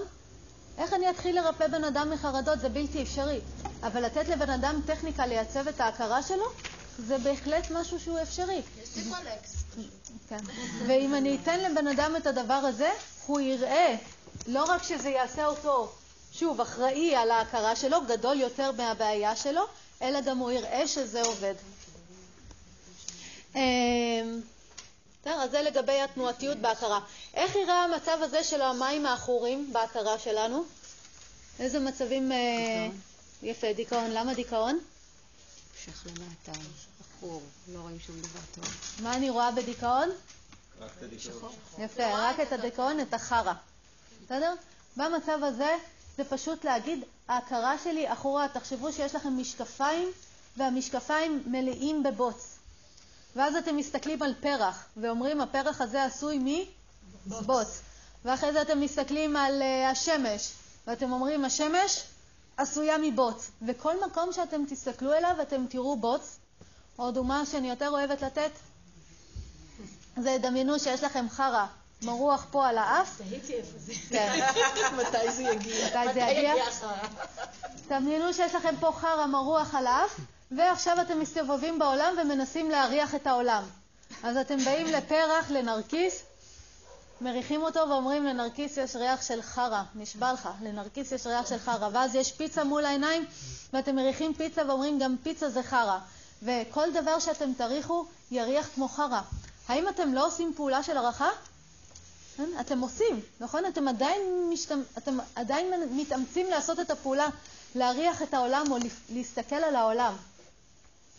אבל אתם תמיד תקבלו את אותה תשובה, כי החרה הוא על האף והחרה הוא לא בדברים. אפשר אפילו להגיד, כשאתם נמצאים במצבים, או אם בא אליכם במצב, אדם במצב, שמתחיל לתאר את כל החיים שלו אותו דבר, אין? הוא אומר, זוגיות שלי חרה, עבודה שלי חרה, ילדים שלי חרה, אני חרה, הכל חרה. אתם יכולים להיות בוודאו, לדעת בוודאות שהחרה זה על העדשה שלו, אין? שזה לא בדברים. כי, אין? כי ברגע שהיינו יכולים לראות את ה... כי הדברים הם תמיד מגוונים, נכון? בדברים יש מלא ריחות, מלא צבעים. אבל אם מישהו בא ואומר לכם, הכל שחור, אתם יכולים להיות, לדעת בוודאות שהשחור הזה הוא לא בדברים, אלא הוא על ההכרה שלו. ו... עכשיו, מה אנחנו באים, נגיד, לפסיכולוג או משהו כזה, על מה הוא יעבוד איתנו? אני באה, אני אומרת לו, הכל שחור, הכל חרה. יפה, ינסה להתחיל לטפל בזוגיות שלי, בקריירה שלי, אז לחשוב על אולי על עבודה יותר טובה, או... משהו לשנות במערכות יחסים, או, כן, אני אנסה להתחיל לחשוב מה בחוץ אני יכולה לשנות, אבל האם אני צריכה לשנות את הדברים בחוץ? לא, אני בסך הכל צריכה לנקות את ההכרה שלי.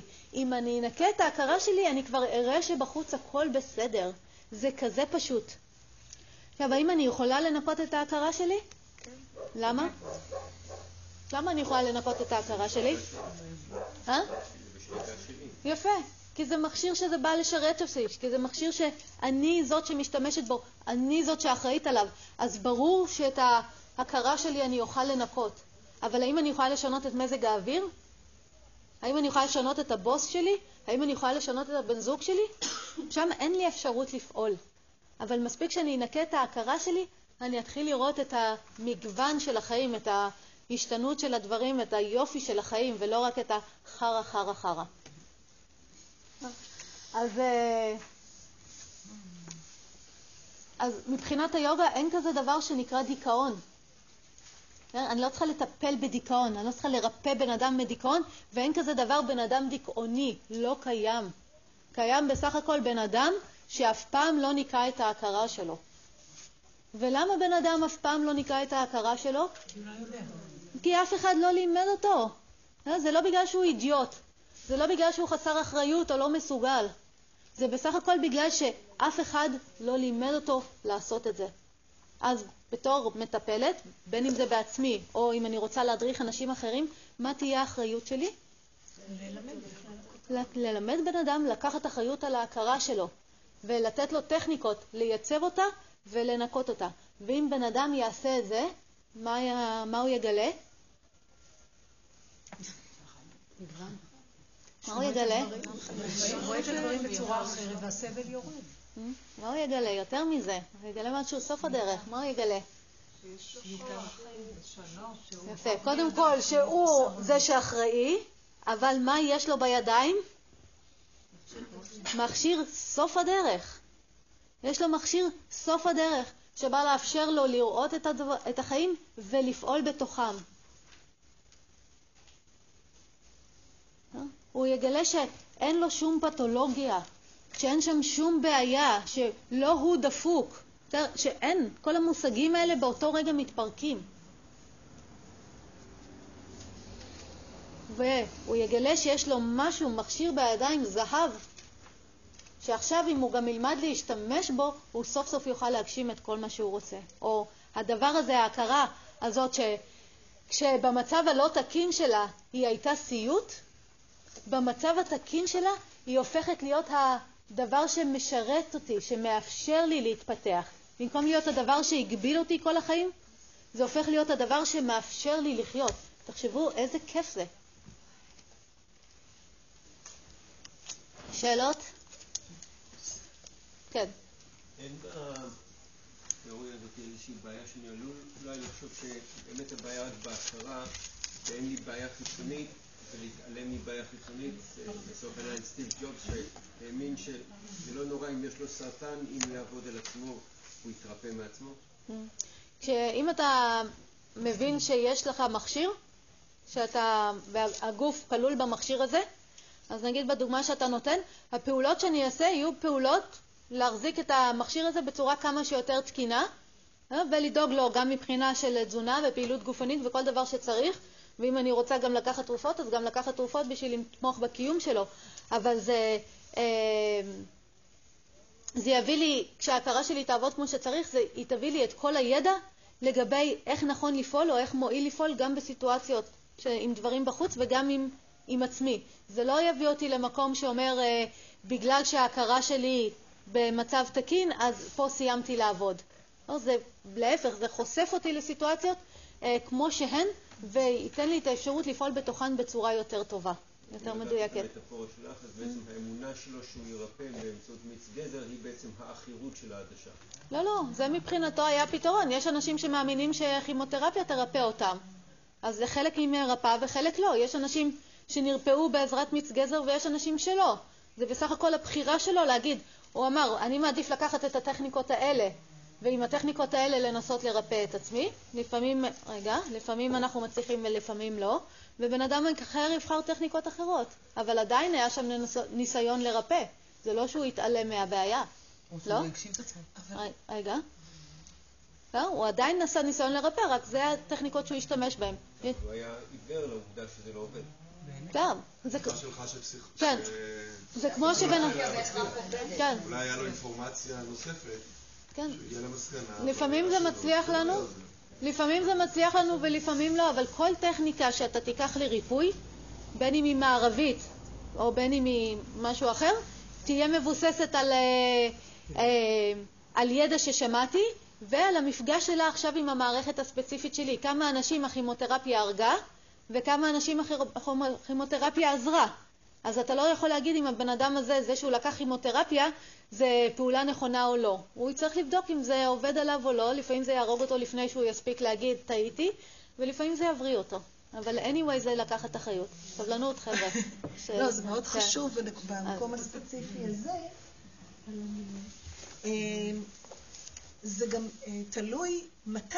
זאת אומרת, אם בגיל שבעים, כשכל החיים שלי עישנתי ואכלתי ג'אנק פוד, אני מתחילה לעשות פעולות נכונות, יש השפעה של כל הלכלוך הזה על המערכת, או על כל הזוהמה הזאת על המערכת, בזמן שאני מתחילה לטפל בה כמו שצריך. אבל אם אני מתחילה את זה בגיל עשרים, אז השירות שאני נותנת למכשיר שלי, לכלי שלי, האפקט שלו הוא אחר. זאת אומרת, סטיב ג'ובס, אני לא יודעת באיזה גיל הוא חלה, ומה היה אורך החיים שלו עד שהוא חלה, אבל יש לזה השפעה על איכות המכשיר שלו, כמה הוא יכול להגיע למצב של תקינות, כמה הוא יכול להגיע למצב שבו אה, יש, אה, אה, שזה כבר לא אה, גרם לנזק שהוא בלתי הפיך. יש לזה משמעות גם אה, משמעותית על יכולת ההחלמה. אפשר? כן. אני רוצה לנסות לחדד לעצמי אולי דוגמה אה, יותר פשוטה ממחלות וסרטן שלא עלינו. אה, סתם דוגמה, נתת את ה... אה, שמישהו הולך לפסיכולוג והוא מטפל לו בזוגיות לדוגמה. אז, אז בטכניקה שאת רוצה להעביר לנו, אז אני אמורה לראות... אה, פתאום אני אמורה לראות בעצם, בונה, הזוגיות הזאת היא לא משהו בשבילי. כאילו זה לא שאני פתאום נראה, וואו, הכל טוב ותקין. לא. אני לא יכולה לראות פתאום שהכל... אם אני מנקה את ההכרה שלי, אז פתאום הכל יפה, אבל אני יכולה גם לראות שהכל, שזה, אני יכולה לעשות שינוי בזוגיות. המציאות כמו שהיא. זה אמור לתת לי כוח לשנות, גם לשנות את, ה, את המצב של הזוגיות. זה לא בהכרח שפתאום, וואו, בעצם הוא, מה זה הפרפקט בשבילי? זה, את תתחילי לראות את הדברים כפי שהם. אז למשל, אחד הדברים שאת תגלי בזוגיות זה שזוגיות לא אמורה לעשות לך טוב. היא אמורה לעשות לך המון דברים, אבל היא לא אמורה לעשות לך... כן, יפה. אבל היא לא אמורה לעשות לך רק טוב. אז מהרגע למשל שיש לי את הידע הזה לגבי זוגיות שהיא לא אמורה לעשות לי רק טוב, אלא היא תעשה לי מיליון דברים, אז כשזוגיות עשה לי רע, אני לא מיד חושבת אולי טעיתי בבחירה של הבת זוג ואולי הגיע הזמן להתגרש. אז אני אסתכל האם מה הזוגיות הזאת משרתת, האם היא מועילה או לא, ובכיוון שיש לי את היכולת שאני התעצמתי וחיזקתי את עצמי ואני יכולה להפעיל את המכשיר שלי, או יש לי הכרה שיכולה לאפשר לי לפעול בעולם בצורה טובה, אז בתוך הזוגיות, בהנחה שאני רוצה לשמר אותה, אני אוכל להתחיל לעשות את הפעולות שמועילות בשביל לתמוך בזוגיות הזאת. אבל אם אה, אני לא ב... עם הכרה נקייה ואני לא שולטת בהכרה שלי, אני אראה שכל הפעולות שלי בתוך הזוגיות זה פעולות שרק עושות את הזוגיות יותר ויותר גרועה. זה רק ייתן לך את היכולת לראות את הדברים יותר במדויק ולפעול בהם בשביל לשפר אותם. אז זה בהכרח בשביל לשפר, זה בהכרח בשביל לשפר את המצב הקיים, או זה גם יכול לגרום לי, זה גם יכול לגרום לי לשנות, אז אז לשנות קריירה. זה גם יכול לגרום לי לא להסתכל, אה, בעצם טוב לי כל יום לבוא למשרד. אני שומע, את רוצה לעשות שינוי בחיים, יהיה לך את האפשרות לעשות שינוי, אבל את לא תהיה חייבת לעשות שינוי כל פעם כשלא טוב לך. למשל, אנחנו מכירים את האנשים האלה שאם כל פעם קצת לא טוב להם, מיד הם uh, משנים עבודה, משנים בן זוג. זה אנשים שאין להם uh, כיוון בחיים. הדור הצעיר אומרים. נכון. זה הדור הוואי. כי לא נתנו להם יכולות, לא פיתחנו אצלם שום יכולת, אז למה שיהיה להם את היכולת uh, להיות בקושי ו... או להבין את הטבע של הדברים? מבינה? אז כשאת תרצי, אם תרצי לעבור עבודה, את תוכלי לעבור עבודה. אם תרצי להישאר באותה עבודה על אף הקושי ולהמשיך להתפתח, את תוכלי לעשות את זה. זה פשוט יראה לך את הדברים כפי שהם, ולכן ייצור גם פעולות מדויקות יותר, מועילות יותר. כן. נראה לי, חסר לי סטפ ראשון. אני חושב שהבעיה היא לא קו ישר שעובד את זה, אלא הבעיה היא עוטפת אותי. ו... ואז שאני נביא רוצה להגיד לו, אוקיי, בוא, אני רוצה להעלות את הקו של, של אני, הוא... ויכול להתקע. זאת אומרת, תיאורטית הכל ברור, אבל כשהערובה המטופל במקום שהכל עליו, הוא יהיה בכלל קשוב למה שעשה לעשות איתו? לא, אני, מכיוון שאני לא הולכת ומדברת איתו על הבעיה. עדיין, האם עצמו תהיה קשוב לה... אני לא צריכה שהוא יהיה קשוב. אני בסך הכל הולכת, נגיד, השיח שלי איתו, שתכף אנחנו נדבר על הטכניקות, עוד לא הגענו לזה. השיח שלי איתו יהיה, נגיד לו, אוקיי, בוא לא, נדב, לא ניגע רגע בבעיה ובמה שזה. בוא אני אלמד אותך מה אתה יכול לעשות. ואני אראה לו באותו רגע מה הוא יכול לעשות. אם הראתי לבן אדם אפילו דבר קטן שהוא מסוגל לעשות, לא משנה כמה בלגן יש, מיד נתתי לו מוצא. ומשם אנחנו נוכל להתחיל להתפתח עוד. כשנגיע לטכניקות זה יותר ברור. עוד שאלות? אפשר לצייר את זה בפשטות, כלומר, אם זה הקו שנופל לך, זה גם יכול להיות גליל שעוטף אותך. כלומר, אתה יכול לצאת מתוכו ולראות כמו פריסקופ כזה, לצאת ממנו. השאלה היא באמת לא יכול, אבל שמה שאמרנו, אנחנו בכלל לא נתייחס לקיר. נכון. לא נתייחס לקיר, אז זה לא השאלה בכלל. נקרא להרחיק עדות כרגע. כן, כן, בוא אני אעשה אותך חזק. אתה כבר תראה מה קורה לבעיות שלך מהרגע שאתה מתחזק ומגלה את היכולות שלך. עוד שאלות? אוקיי, בואו ניקח... אה, שאלה?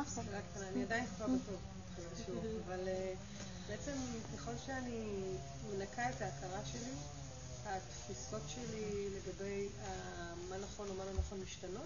לא, תראי את הדברים יותר במדויק. את פשוט תראי את הדברים יותר במדויק, זה הכל. טוב? תחשבי, נגיד, מכירה איך זה אחרי, נגיד, לילה של שתייה או משהו כזה, ואז מישהו בא ומדבר איתך, איזה יכולת יש לך לתפוס את הסיטואציה, כן? ואיזה תשובות את תתני, את יכולה לעשות דברים מזויים ממש. לעומת, אם ההכרה שלך ערה ובהירה ויציבה ונקייה, ומישהו בא ומדבר איתך, איזה יכולת יש לך לשמוע את מה שהוא אומר, ואת יכולה לתת תשובות יותר לעניין ולפעול יותר לעניין. זה הרעיון. זה פשוט יאפשר לך לראות יותר טוב את הדברים, ואם תראי את הדברים יותר טוב, אז גם לפעול בתוכם בצורה יותר טובה. בטח גם אם תהיה לך שליטה על המכשיר הזה, אז בכלל את תוכלי לפעול בצורה עוד יותר מועילה. אוקיי, בואו ניקח הפסקונת, ורבע שעה עשרים דקות ונמשיך. Thank you.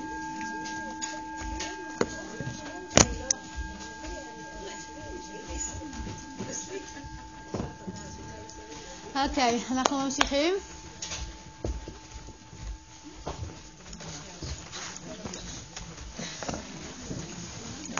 אז חבר'ה, לשמחתנו, לשמחתנו, כשאנחנו באים, כשאנחנו חושבים על טכניקה לייצב ולנקות את ההכרה ולהתחיל להבין שאנחנו אלה שמפעילים אותה, אנחנו יכולים לעשות הכל באמצעות טכניקה אחת. אני לא צריכה לעשות פעולות שונות, גם בשביל לייצב וגם בשביל לנקות וגם בשביל להבין שאני זאת שמפעילה. בעיקרון, בתרגול של היוגה, או נגיד אם בא אליי בן אדם עם איזה שהם בעיות של ההכרה, נגיד חרדות, דיכאון או דברים כאלה, או בכלל בעיות בחיים, אני יכולה לגשת לזה, לעשות איתו תהליך של השינוי של האיכות של ההכרה, וכמו כל תהליך אני בדרך כלל אתחיל אותו מהמקום הנגיש ביותר לבן אדם, או המקום הגס ביותר, מה שהבן אדם יכול לעבוד איתו כבר, ואני אעבור לרמות יותר מעודנות. ולכן הרבה פעמים גם כשההתעסקות שלי היא בדברים מאוד מאוד מנטליים או רגשיים, עדיין יכולה להיות, אני יכולה לתת טכניקות של עבודה עם הגוף, ודרך עבודה עם הגוף או דרך עבודה עם הנשימה להתחיל לעשות שינוי בהכרה. אבל במקום שלנו פה אנחנו לא ניגע בזה. זה מי שרוצה ללמוד יוגה תרפיה, את כל התורה השלמה, אז אנחנו מתעסקים גם בצד הפיזי. פה אנחנו לא נתעסק יותר מדי בצד הפיזי, אבל אני כן רוצה אה, להראות לכם איך, ככה בקטנה, התנסות קטנה, איך עבודה עם צד פיזי ועם נשימה מביאים כבר לשינוי של איכות ההכרה, מייצבים ומנקים אותה. ואחרי זה אנחנו נעבור לטכניקות שהן ספציפיות של העבודה עם ההכרה, שזה מה שאנחנו מכירים, אנחנו קוראים לזה באופן כללי כזה מדיטציה.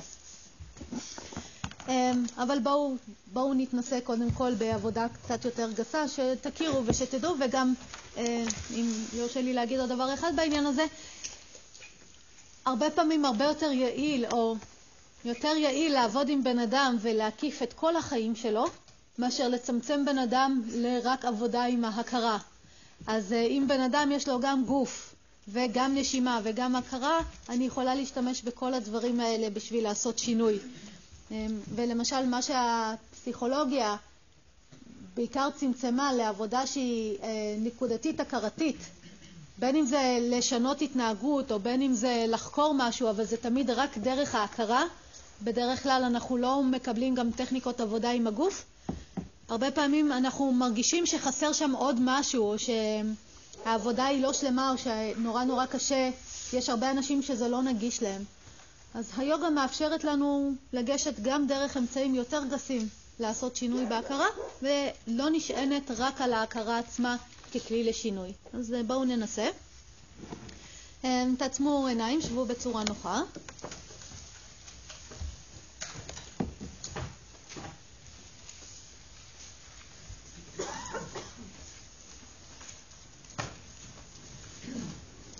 תביאו תשומת לב לאזור של הכתפיים, השכמות והעורף, גב עליון. תראו שאתם יכולים להרגיש את האזור הזה.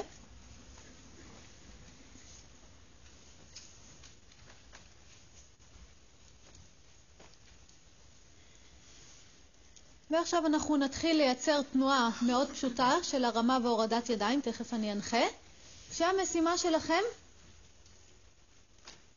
זה להרגיש מה קורה באזור של השכמות, הכתפיים והעורף, תוך כדי שאתם עושים את התנועה. אז התנועה שלנו היא כזאת, אנחנו מרימים ידיים דרך הצד מעלה, ומורידים ידיים דרך הצד מטה.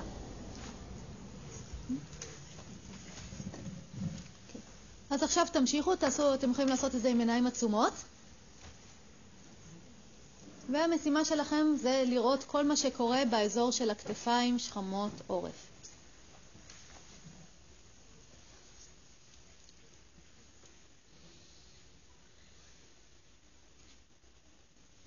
תוך כדי שאתם עושים את זה, תשימו לב מה נדרש כדי שתוכלו לתת לי תשובה על השאלה הזאת. מה קורה באזור של הכתפיים, שכמות עורף?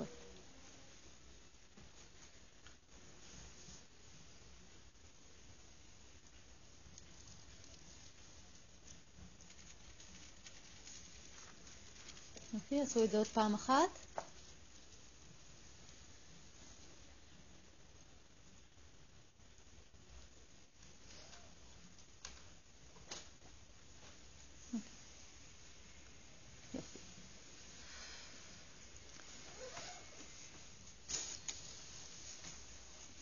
ראיתם שאתם יכולים לייצר את התנועה הזאת?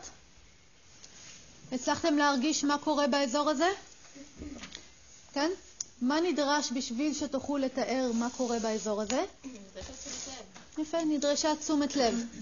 אז למרות שהמשימה שלי לא הייתה למקד את תשומת הלב, אלא המשימה שלי הייתה, תתארו לי תחושה פיזית, מה מתרחש תוך כדי תנועה, התוצר היה שמיקדנו את תשומת הלב.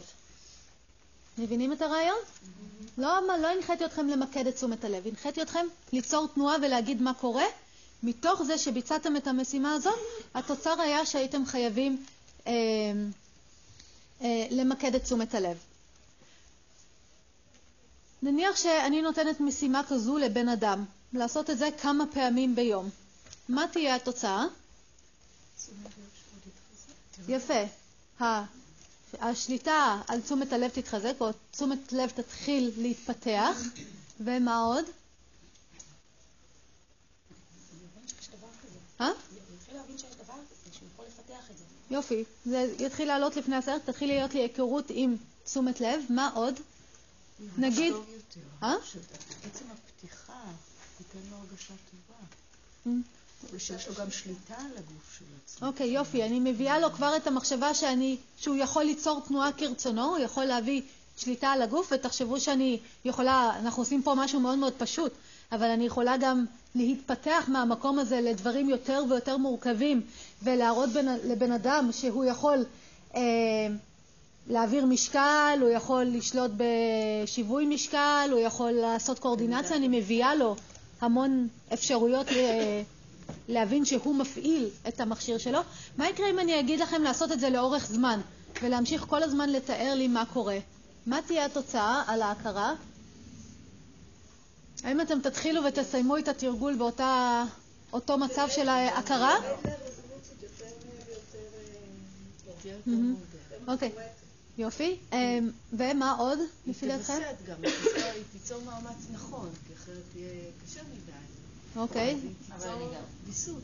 אני גם אראה את הקושי בעצם. יהיה לי קשה לאורך זמן, כלומר להתרכז. פתאום אני חושב שאני... אני צריך לשים יותר ויותר מאמץ. יש לי רעיון. בזמן הזה לפחות אני לא אחשוב על החרדה שלי. יופי, בדיוק. אני אסיט את תשומת הלב שלו. נכון. ממה שמטריד אותו. מעולה. אני יוצרת שקט בהכרה, אני יוצרת רגיעה בהכרה, מכיוון שאני כולי מרוכזת בתנועה ובלתאר מה קורה בתנועה, אני לא מרוכזת בחרדות שלי או בדיכאון שלי או בדברים האחרים. אז לא הייתי צריכה לנסות להפסיק חרדות או דיכאון או מחשבות טורדניות, אלא פשוט לתת איזושהי משימה. והמשימה הזאת גרמה לאט לאט, אם היינו עושים את זה לאורך זמן, היינו רואים שההכרה הולכת ומתייצבת, הולכת ומתבהרת.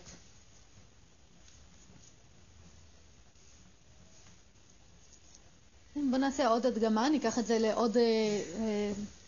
להכיר עוד טכניקה שאנחנו עובדים איתה. שוב תעצמו עיניים, שבו בצורה נוחה.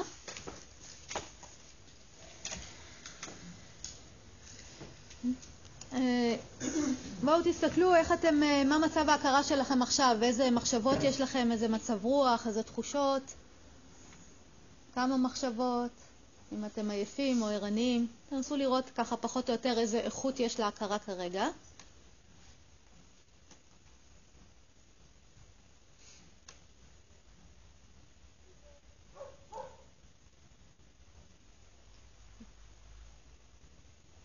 ועכשיו המשימה שלנו היא כזאת. אנחנו נעשה את אותה תנועה של הרמה והורדה של ידיים, אבל אנחנו נצרף לזה את הנשימה, כך שעוד אל תעשו, עם השאיפה אנחנו נרים ידיים ועם הנשיפה אנחנו נוריד, אבל אנחנו נרצה שהתנועה תתחיל כשהנשימה מתחילה, והתנועה תסתיים בדיוק כשהנשימה מסתיימת. אז אנחנו ממש רוצים להתאים את האורך של התנועה לאורך של הנשימה. אז בואו נעשה את זה ביחד.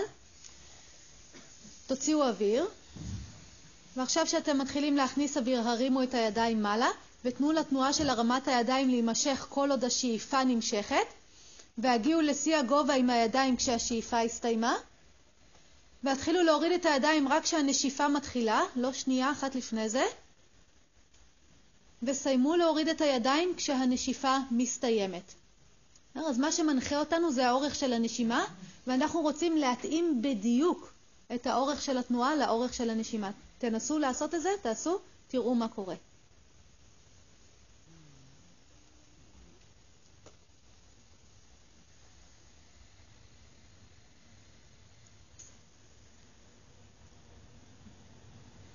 מה נדרש בשביל לאפשר את זה? רגע, אנחנו עוד לא בתשובות. ומה קורה תוך כדי? אם הייתי עושה את זה במשך כמה דקות, תנועות כאלה, עם אותה משימה, מה היה קורה להכרה שלי? תבדקו.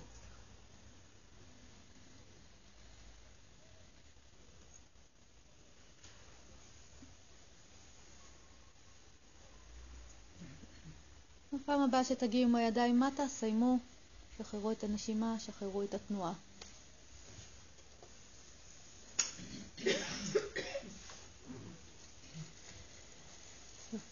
מה גיליתם? מה נדרש בשביל לעשות את זה? תשומת לב, ריכוז, יופי, נכון? ראינו יותר גבוה ממקודם או אותו דבר? יותר גבוה, נכון? טיפה יותר ריכוז בשביל לעשות את התיאום המלא הזה.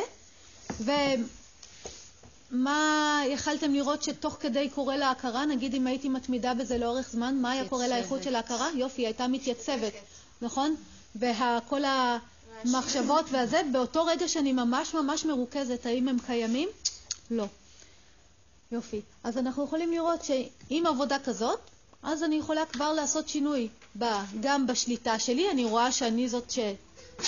אני עושה שם איזושהי פעולה, אני מתאימה את התנועה לנשימה, אני יוצרת מיקוד, ואני יוצרת שקט ויציבות בהכרה. עכשיו תחשבו כמה אנשים שבאים נגיד לטיפול רגיל, קונבנציונלי, אולי מקבלים מענה בתוך הטיפול, לאיזשהו, יוצרים איזשהו רגיעה, אבל אחרי זה שהם הולכים הביתה, לתוך החיים הרגילים, מיד הכל שוב מקיף אותם ומטביע אותם, ואין להם שם מה לעשות. אבל אם אני אתן לבן אדם, ממש בפשטות, חמש דקות ביום של לעשות את התנועה הזאת יחד עם הנשימה, או איזושהי, כמובן, תנועות שמתאימות לו או עוזרות לו, אז אה, הוא יגלה שיש לו טכניקה שכשהוא שהוא יוכל לעשות אותה לבד, וכשהוא עושה אותה לבד, הוא משיג המון דברים, גם שליטה על תשומת הלב, גם רגיעה של ההכרה, גם יציבות של ההכרה. האם לבן אדם נורא נורא קשה לעשות חמש דקות של תנועה ביום? לא כל כך קשה. האם קשה לבן אדם לעשות מדיטציה חמש דקות ביום? כן. טיפה יותר קשה, נכון? אבל תנועה זה משהו יותר גס, שבן אדם, ואתם תראו שאנשים יקבלו לא רק את הבנפיט שדיברנו על זה עכשיו בתחום ההכרה, אלא גם הגוף ירגיש להם יותר טוב, ואם הגוף ירגיש יותר טוב, הם ירגישו יותר טוב, ויש שם עוד המון דברים. ולכן כשאנחנו רוצים לטפל בהכרה של בן אדם, או בשלנו, אנחנו יכול... אם נדבוק רק לעבודה הכרתית, ההשפעה שלנו תהיה הרבה יותר מצומצמת, והמאמץ שידרש יהיה הרבה יותר גדול. אבל אם אני אשתמש בעוד טכניקות שמקיפות גם, או עבודה עם כל היכולות של המכשיר, גם הגוף וגם הנשימה, אני אשיג תוצאות הרבה יותר מהירות, וזה יהיה לי הרבה יותר נגיש.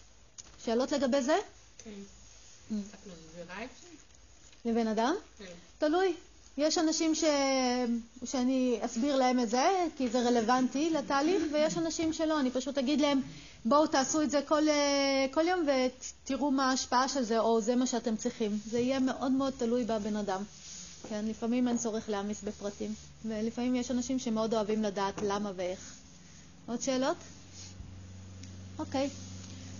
אז זה דוגמאות לאיך אנחנו עובדים עם משהו גס. את הדוגמה שלמשל לעבודה רק עם הנשימה, זה עשינו בבוקר, בתרגול בוקר שלנו. אבל עכשיו בואו נראה מה קורה כשאני רוצה לעבוד רק עם ההכרה, איך זה מרגיש ועל מה זה בנוי. אז בואו שוב שבו בצורה נוחה. עצמו עיניים. אני מאוד ממליצה לכם לעשות את התרגולים, לא רק להקשיב או לרשום, אלא לחוות את זה באופן אישי. נצמו עיניים, שבו בצורה נוחה. כשבן אדם בא אליי, הדבר הראשון שאני רוצה ללמד אותו, או להראות לו, זה שיש לו יכולת להפעיל את המכשיר. יש לו יכולת לעשות משהו כרצונו. לא משנה כמה הוא עבוד ומסכן בעולם הזה, כמה הוא חושב שהוא חסר מסוגלות, אני רוצה להראות לו שיש מסוגלות אחת שהוא תמיד יכול לעשות. שיש יכולת אחת שהיא תמיד ברשותו. והיכולת הזאת זה יכולת הזזה של תשומת הלב. ועכשיו בואו נתנסה בזה. אז תראו שאתם יכולים להעביר תשומת לב אל התחושה בישבן.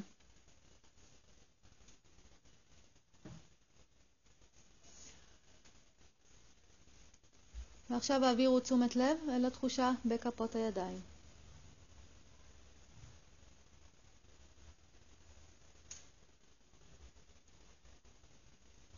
עכשיו העבירו תשומת לב אל הנשימה.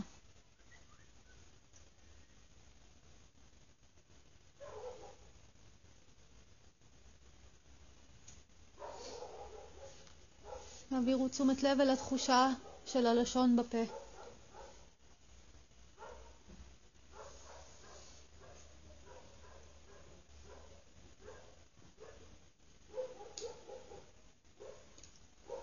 ועל מה שהעיניים רואות כשהן עצומות.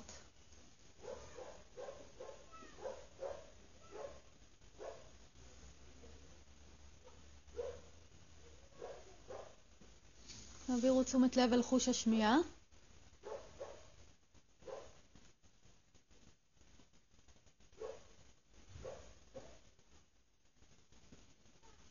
העבירו תשומת לב חזרה אל הנשימה.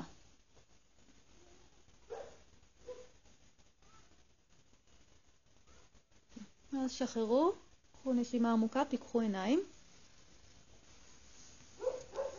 הצלחתם? הצלחתם? יופי. מישהו היה צריך הסבר איך להזיז את תשומת הלב ממקום למקום? לא. לא. אני הנחיתי את התרגיל הזה כבר להרבה מאוד אנשים, ועוד לא היה פעם אחת שבן אדם לא הצליח לעשות את זה, ולא הייתה פעם אחת שבן אדם היה צריך הסבר איך לעשות את זה. לעומת זאת, אם אני מנחה תרגיל של פרניימה נגיד, של נשימה, או של תנועה, הרבה פעמים אנשים יגידו לי, אני יכול, לא יכול לעשות את זה, או איך לעשות את זה. אבל את הדבר הזה של להעביר תשומת לב ממקום למקום, אנחנו לא צריכים הסבר. כולנו יכולים לעשות את זה, ולכולנו היכולת המולדת לעשות את זה. אם יש משהו שאנחנו יכולים לעשות, אם יש משהו שיש לנו שליטה עליו בחיים האלה, זה היכולת להעביר תשומת לב ממקום למקום כרצוננו.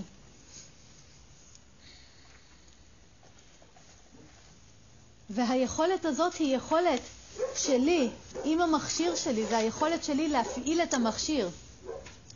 שאפילו שיקחו אותי ויקשרו לי את הידיים ואת הרגליים ויתלו אותי הפוכה מה, מהתקרה, אלא היכולת הזאת שלאן להעביר תשומת לב, אף אחד לא יכול לשלוט חוץ ממני.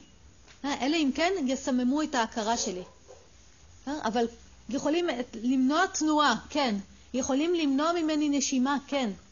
אבל למנוע ממני להעביר את תשומת הלב ממקום למקום, זה אף אחד לא, אין להם נגיעה לזה. הם לא יכולים לגעת בדבר הזה.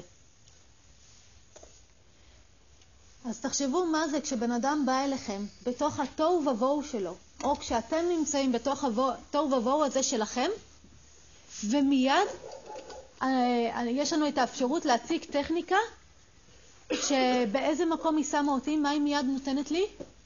שליטה. שליטה. מיד. האם הייתי צריכה לפתור איזושהי בעיה חיצונית? לא, רק להראות, תראו, יש לכם תמיד כוח. יש לכם תמיד שליטה על משהו, לא משנה כמה אתם חסרי שליטה על החיים שלכם. הראיתם את זה לבן אדם, נתתם לו את אחת המתנות הגדולות ביותר שאתם יכולים לתת לו. מפה מתחיל כל התהליך שלנו של לקחת אחריות על הניקיון של המכשיר, על המצב שלו ועל ה... ועל ההפעלה שלו. ומכיוון שכולנו יכולים לעשות את זה, כולנו יכולים לדאוג למצב של המכשיר שלנו ולהפעלה שלו. שאלות לגבי זה? אז עכשיו, דבר אחד זה העובדה שיש לי את היכולת לעשות את זה, ודבר שני זה כמה היא מפותחת. מה אתם יודעים על יכולות? כמה הן מתפתחות? כמה שמאמנים אותם. יפה. כמה שאנחנו מאמנים אותם. זה היופי במערכת שלנו. המערכת שלנו מבוססת על אימון, היא מתפתחת מתוך אימון, ואתם תראו שכל דבר שהתאמנתם עליו הרבה, יש לכם יכולת לעשות אותו, ודברים שלא התאמנתם עליהם, אין לכם יכולת לעשות אותם. אני, יש לי שתי uh, סיפורים כאלה מהחיים שלי, שדברים שרציתי להתאמן עליהם, והצלחתי לפתח. אחד זה להזיז את הזרת ברגל, באופן זה. אני זוכרת שפעם ראיתי מישהו עושה את זה, והחלטתי להתאמן ולהצליח גם לעשות את זה, אז היום אני יכולה. ודבר שני זה לעשות בלונים עם ה... זה, אבל לא משנה. כן? והזדמנות אני אדגים לכם. אבל זה היה בשבילי כל כך דוגמה טובה, שאם אני בוחרת לאמן משהו, היכולת הזאת תתפתח. אז עכשיו, מתוך ההבנה הקצרה שיש לנו כבר לגבי העניין הזה של תשומת הלב, איזה אימון אני ארצה לתת? איזה אימון אני ארצה לתת? לא כולם בבת אחת. אני ארצה לתת אימון שמפתח את השליטה שלי בתשומת הלב, שמחזק את היכולת הזאת. ועל מה הוא יהיה מושתת? מה יהיה... מה אני צריך לעשות באימון הזה? לשים לב. להתאמן על להחזיק את תשומת הלב במקום אחד כרצוני. זה שאני אזיז אותה ממקום למקום, זה כולנו ראינו שאנחנו יכולים. אבל תכף אנחנו ננסה להחזיק אותה במקום אחד לאורך זמן. ואז מה אנחנו נגלה? זה יותר קשה. יפה, ששם אני צריכה דרוש מאמץ, אבל המאמץ הזה יפתח את היכולת. דוגמה טובה שאני יכולה לתת? לכולנו יש את השריר הזה, וכולנו יכולים לעשות את התנועה הזאת מדי פעם, נכון? היא לא דורשת ממני מאמץ לעשות את ההרמה הזאת של היד. אני יכולה לעשות את זה עם הטלפון שלנו, כמה פעמים אנחנו עושים את זה ביום. אבל עכשיו, אם אני ארצה לעשות את זה חצי שעה, את התנועה הזאת, מה אני אצטרך? מה אני אגלה? שזה כבר דורש מאמץ, ושזה יכולת שלא בהכרח יש, או שכרגע אין לי את השליטה או את היכולת המלאה לעשות את זה במשך חצי שעה, אבל אם אני אתאמן כל יום, מה מובטח? שבסופו של דבר אני אגיע לזה. אז הרעיון הוא לא מדי פעם לעשות את התנועה, אלא להצליח לעשות אותה, או אם אני אתאמן על לעשות אותה לאורך זמן, אז היכולת תתפתח, השריר יתפתח. אז אותו דבר עם תשומת הלב שלנו. זה שאני מדי פעם מעבירה אותה לאנשהו, זה לא מפתח לי את השליטה בתשומת הלב. זה שאני רואה סרט או מקשיבה למוזיקה, זה לא מפתח לי את השליטה בתשומת הלב. מה שיפתח לי את היכולת הזאת, מה שיפתח לי את השליטה, זה אם עכשיו אני אקח את תשומת הלב ואני אדביק אותה על דבר אחד לאורך זמן. וכל פעם שהיא תלך אני אחזיר אותה. ואם אני אעשה את זה בהתמדה מדי יום, מובטח שהיכולת הזאת תתפתח. הרעיון הזה ברור? שנתאמן רגע? יאללה. אז בואו נעצום עיניים, נשב בצורה נוחה.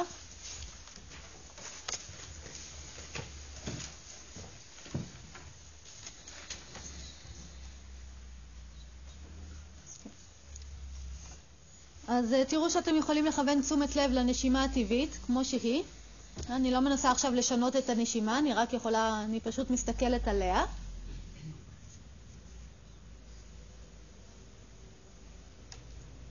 ומה שאנחנו נעשה, אנחנו נספור אה, נשימות.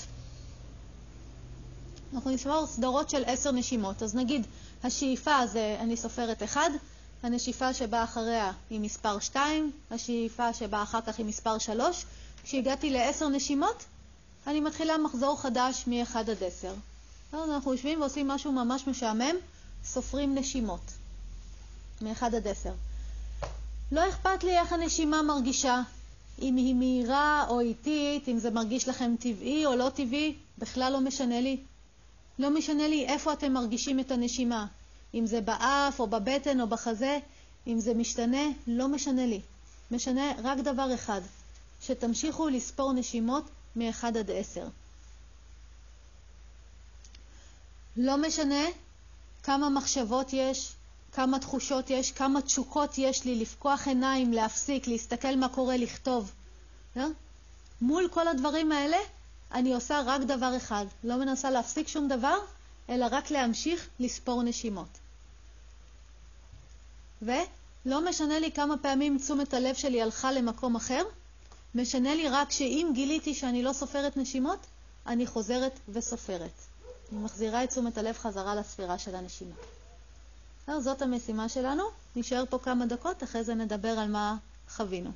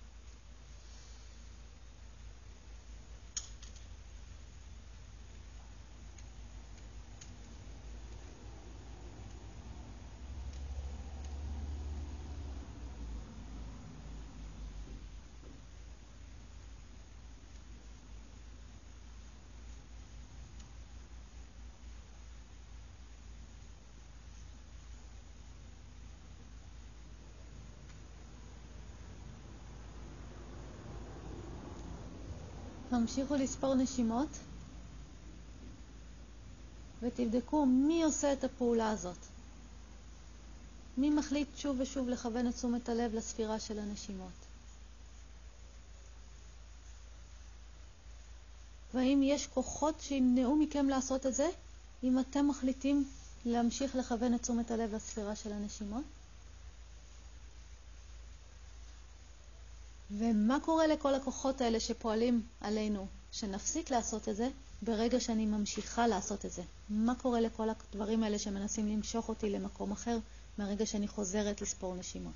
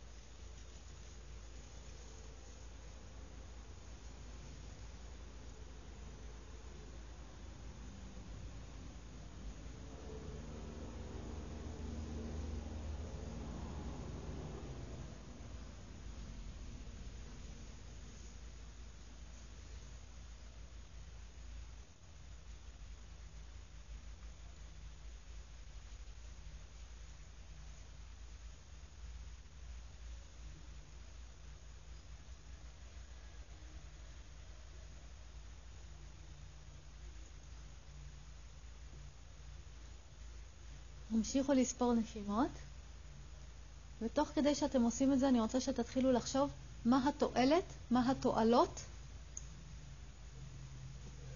בטכניקה הזאת או בתרגול הזה. איזה דברים אני אקבל מזה? תנסו ממש לחשוב על כמה שיותר דברים שאם אני אתאמן על הדבר הזה מדי יום אני אקבל, או שאם אני אציע את זה לבן אדם כטכניקה הוא ירוויח אם הוא יתאמן על זה מדי יום. תנסו לחשוב מכל הזוויות. תחקרו תוך כדי שאתם עושים את זה, מה אתם מרוויחים, או מה אתם מפתחים.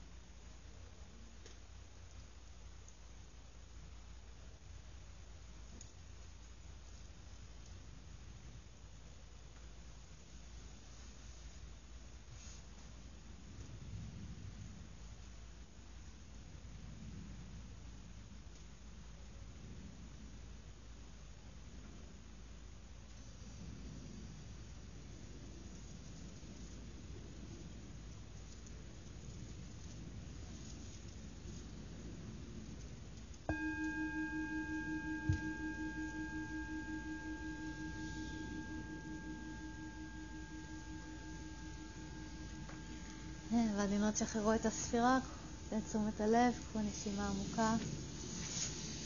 רגע, תראו איך אתם מרגישים, איך ההכרה שלכם, האם השתנה משהו בתחושות שלכם. אז שתרגישו מוכנים, תיקחו עיניים. אוקיי, בואו נשמע מה גיליתם. הצלחתם להתאמן על זה? אוקיי. יפה. נכון, אבל האימון שלי הוא אם זה בורח להחזיר. נכון? הצלחתם לעשות את זה? מי עושה את הפעולה הזאת? מי עושה את הפעולה הזאת? אני. נכון? יכלתם לראות? זה אני עושה. אני זאת שראית להחזיר כל פעם. אם אני אחכה שמשהו יקרה, האם תשומת הלב שלי תחזור לספירה של הנשימות? לא. בחיים לא. דרושה שם התערבות שלי, דרושה שם החלטה שלי להחזיר את תשומת הלב כל פעם מחדש. האם הייתי צריכה להפסיק את כל הקולות, המחשבות, העניינים האחרים שהתקיימו? לא. לא. מה הייתי צריכה לעשות? להשתיק אותה. האם הייתי צריכה להשתיק אותה? רק להחליט להחזיר את תשומת הלב. נכון? ראיתם? לא הייתי צריכה להילחם במחשבות שעלו או בצלילים שעלו.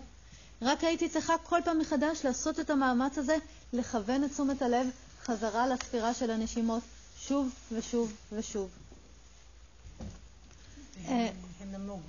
בדיוק. מה קרה כשעשינו את זה?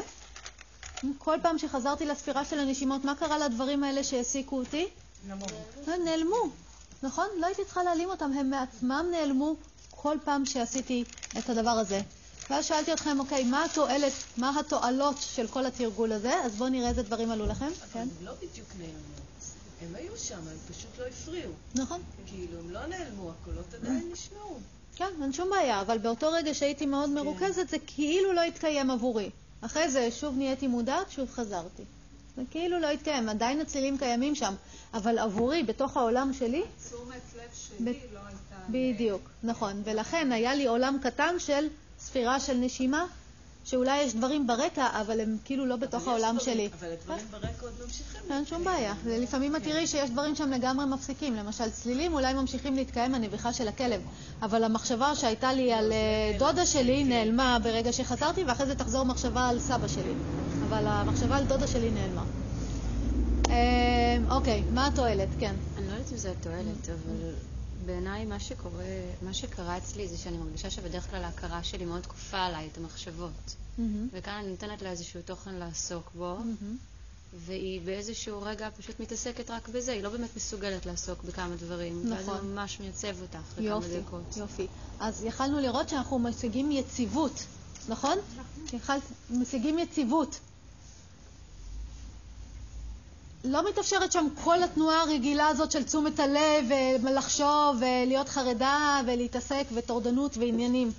אם אני שמה אותה על דבר אחד, הפעולה הזאת של לשים אותה על דבר אחד מייצבת את ההכרה. יכלתם להרגיש את זה? מייצבת את התנועה הזאת. אם תזכרו את הדוגמה של האגם שלנו, אז התנועה הזאת של הכוונה של תשומת הלב היא מורידה את הגלים.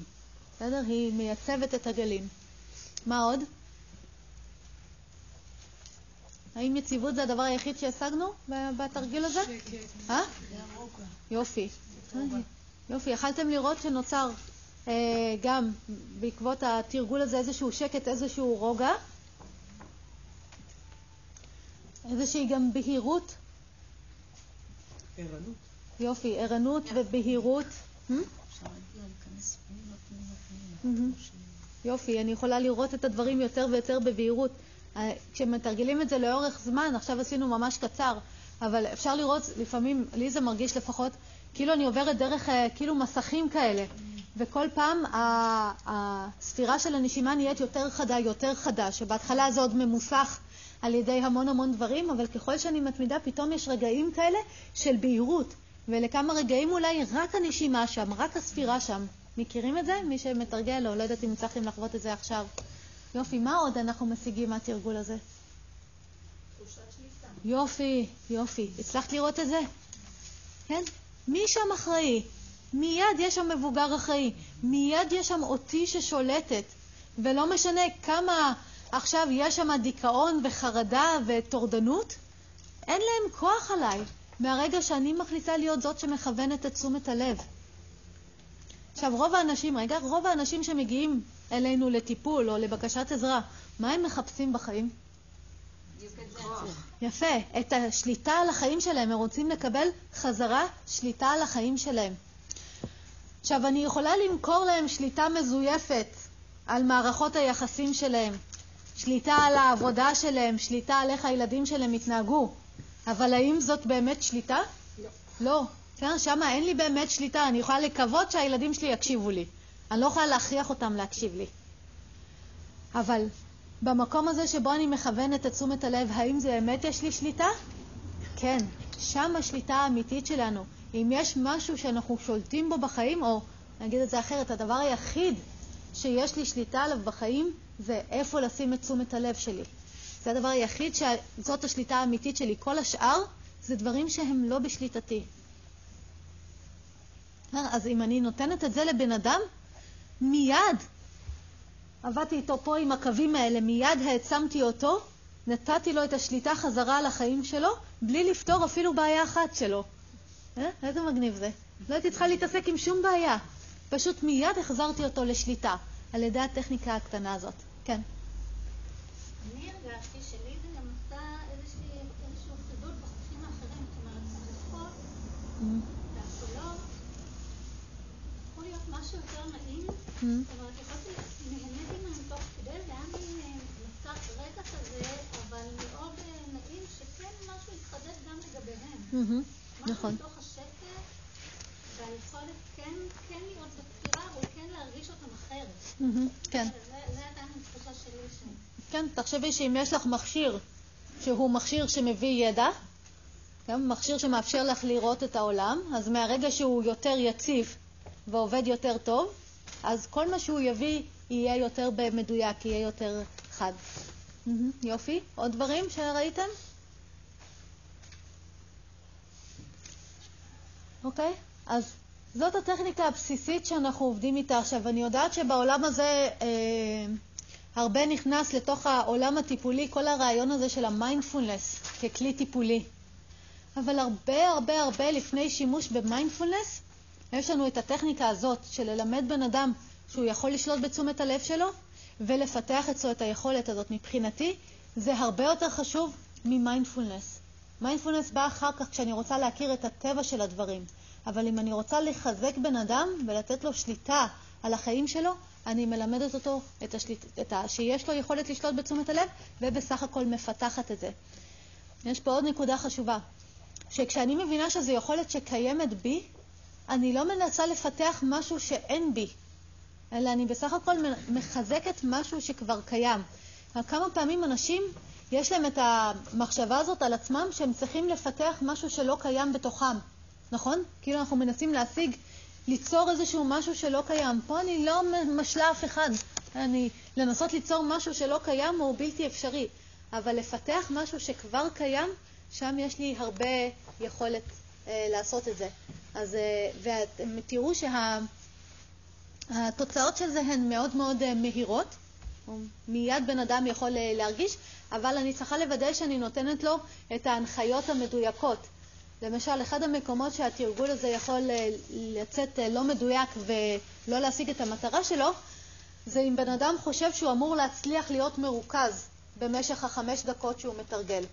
מה יקרה לבן אדם שחושב שהוא צריך להצליח להיות מרוכז? הוא בחיים לא יצליח. והוא יגיד, זה לא עובד לי, ובמקום לפתח לו את התחושה של המסוגלות, זה יפתח לו את התחושה של אני לא מסוגל ולא מצליח.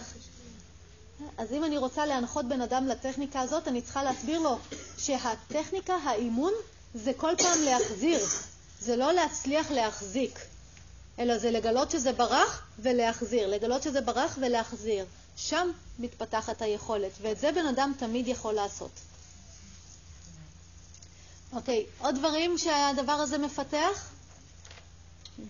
יש פה, כן? יופי. Uh, לא רק שזה, uh, אני אקח דווקא את החלק הראשון, זה מפתח לי מודעות באופן כללי. מהרגע שאני מתחילה להפעיל את ההכרה שלי, אני נכנסת למצב מודע. ואז אני אגלה שאני מתחילה להיות מודעת לכל מיני דברים. אז אני יכולה להיות מודעת לרעשים, אני יכולה להיות מודעת נגיד לתכנים שמעסיקים אותי, אני יכולה להיות מודעת האם תשומת הלב שלי נמצאת על מה שאני רוצה או נמצאת במקום אחר. אבל זה כבר מתחיל לפתח אצלי בחיים את האלמנט המודע. מה זה האלמנט המודע? אני. אני. אז לא רק שזה נותן לי שליטה, אלא זה, זה מתחיל לאט לאט להראות לי מי אני, אבל בתור התחלה אני לא מדברת על זה עם הבן אדם, אני לא רוצה להרבב אותו ולסבך אותו, אני רק עכשיו מזכירה את זה כי זה ישרת אותנו בהמשך.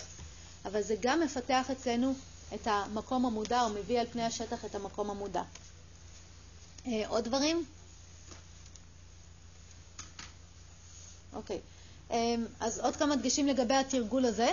קודם כל אתם מוזמנים להתחיל לתרגל אותו ולראות איך זה מרגיש, ומתוך זה שתתרגלו אתם תדעו גם מה הדגשים הנכונים לתת לבן אדם שמתרגל. אני ממש ממש ממליצה לכם לעשות את זה.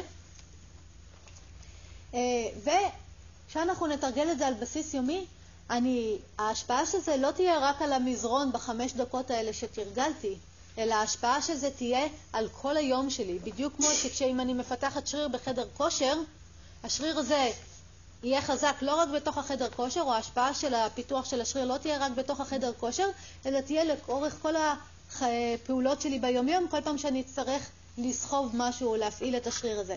אז איך הטכניקה הזאת תשפיע על היומיום שלי או כל, של כל בן אדם אחר? מה אנחנו נגלה? כשאני יותר בדברים שהוא עושה ביומיום שלו, יותר זרימה אולי גם. מה זה אומר יותר תשומת לב? שכל דבר שהוא יעשה, הוא יהיה שם, ולא ישים סוכר במקום מלח, לדוגמה. אני אחדד את זה דבר? או שאני אלך לחדר ואני לא אזכור בשביל מה הלכתי לחדר. תהיה לו את האפשרות להיות בתשומת לב בתוך העשייה שלו. נכון? זה לא שתשומת לב קורית באופן ספונטני. נכון? תשומת לב זה משהו שאני צריכה להפעיל. אז אני אגלה שאני יכולה לשמור על תשומת לב בתוך הפעולות שלי. למשל, הרבה תראו את זה, שנגיד עכשיו שאתם קוראים ספר, אם אתם התאמנתם על זה לאורך היום, אתם קוראים ספר, אתם יכולים לבחור, אתם יכולים להיות בתשומת לב הרבה יותר רציפה ולאורך זמן, וגם כשיש הסחות מסביב, אתם עדיין מסוגלים להתרכז. אני זוכרת שכשאני התחלתי להתאמן על זה באופן רציני, הרגשתי את זה מאוד כשהייתי הולכת להרצאות, ופתאום גיליתי שאני, נגיד, שעה או שעתיים שלמה, שלמות, יכולה להיות בהקשבה להרצאה, אפילו בלי פעם אחת שתשומת הלב שלי הלכה והתעסקה במה קורה בחדר או לתוך המחשבות שלי. גיליתי, זה היה ממש, אני זוכרת את הרגע הזה של הגילוי, שאני יכולה להחזיק תשומת לב ממושכת על ה... בהקשבה להרצאה. אז זה מה שאנחנו נגלה, שאנחנו יכולים פתאום להחזיק תשומת לב ממושכת על משימות או על פעולות שאנחנו עושים, ושהכוחות שהדברים החיצוניים מפעילים עלינו הולכים ויורדים. דברים שפעם השיחו אותי כבר לא משיחים. יש לי את האפשרות לנוע אל עבר הדברים שאני רוצה לעשות. מה עוד? איך אתם חושבים עוד זה ישפיע על החיים שלנו? איך זה יופיע ביום-יום שלנו? באיזה אופן, יופי? אני זוכרת שלי הייתה תקופה מאוד מורכבת, ואפילו בנטיות באוטו שהייתי נכנסת לאיזשהו מצב, והייתי מתרגלת את הנשימות, וזה עזר לי, זה מאוד מאוד עזר לי. יופי, יופי. במצבים כאלה אני שולפת את התרגיל הזה, והוא מאוד יופי. יופי. בתוך סיטואציות תהיה לי את האפשרות להפנות תשומת לב למשהו אחר, או למה שמועיל בתוך הסיטואציה. אז גם למשל, אם עכשיו עולה לי התקף חרדה, אני לא צריכה להפסיק את ההתקף. אבל אני אוכל, נגיד אני באוטו ועולה לי חרדה, אז בדרך כלל מה שאנשים עושים זה או שמפסיקים לנהוג, או שמנסים לדכא את ההתקף. אבל אם יש לי שליטה על תשומת הלב, אני פשוט אוכל להפנות את תשומת הלב חזרה לפעולות שאני צריכה לעשות בשביל לנהוג. מה יקרה אם אני אוכל להפנות את תשומת הלב חזרה לפעולות שאני צריכה לעשות בשביל לנהוג? נתגבר. יפה. ומה ראינו בתרגול? מה קורה לדברים שאני לא עסוקה בהם? הולכים ויורדים, הולכים ונחלשים. אז לא הייתי צריכה להפסיק שום דבר. אם יש לי את היכולת להפנות את תשומת הלב לאן שאני רוצה, אני יכולה להמשיך לעשות את זה. זה גם בתוך סיטואציות כאלה, וגם נגיד בדברים שהם יותר ארוכי טווח, כמו למשל אם יש איזשהו פרויקט שאני רוצה לעשות, ועולים לי הרבה אה, פחדים והרבה חששות ותחושה של אני יכולה, אני לא יכולה, עולים לי מלא מלא קולות, שבמצב רגיל לקולות האלה אנחנו בדרך כלל מקשיבים, ואז שוכחים מהפרויקט שרצינו לעשות. אם יש לי שליטה טובה על תשומת הלב, אני אוכל לראות את כל הקולות האלה עולים, ולהמשיך לכוון את תשומת הלב שלי חזרה לפרויקט שאני רוצה לעשות. ואנשים יגלו, או אתם תגלו, ומי שיבוא אליכם, מי שמתאמן על זה, עד כמה יכולת העשייה שלנו בחיים גדלה. כי אני יכולה להמשיך להחזיק את תשומת הלב שלי מכוונת לאן שאני רוצה. אז גם במערכות יחסים אפשר יהיה לראות שהאחר הוא לא נגדי, זה לא רק הכל, אלא נצליח לראות גם יותר רחב את הטוב שהאחר רצה לעשות. כן, זה כבר, זה כבר בתהליכים יותר עמוקים של המיינדפולנס ושינוי של הידע. כן? מהאימון בתשומת הלב זה פחות נקודתי לזה. עוד דברים? באימון של תשומת הלב, כאילו זו הדוגמה הקלאסית הכל כך יפה שאנחנו רואים כל הזמן, שכשגדלנו, כשילדים קטנים, שתינוק קטן והוא רוצה משהו שאסור לו, מפתחות או משהו חד, אז את מפנה את תשומת הלב שלו, את מציעה לו צעצוע. כאילו זה שם נורא נורא... נורא נורא ברור, כאילו כל הזמן אנחנו עושים את זה, אבל כאילו זה יפה. והדבר השני שאני חושבת שאנחנו משיגים זה יציבות. אנחנו יותר יציבים, פחות נעים. יופי, יופי. בתוך היומיום אני אגלה נקודה יציבה. אין שגם כשהכל זז וקולות עולים ויורדים ופחדים ועניינים, תהיה לי כבר את התחושה הזאת של איזושהי יציבות, בגלל האימון שעשיתי חמש דקות כל בוקר. ויחד עם התחושה של היציבות הזאת, גם תחושה של מסוגלות, תחושה של שליטה, שתמשיך ללוות אותי ביומיום. אני לא אצטרך לעצור ולתרגל נשימות בשביל להרגיש שליטה, אלא מעצם העובדה שכל יום פיתחתי את השליטה שלי, ובתוך האימון עצמו ראינו איזו תחושה של שליטה זה נותן, התחושה הזאת תמשיך ללכת איתי גם לאורך היום, היא תמשיך להיות שם.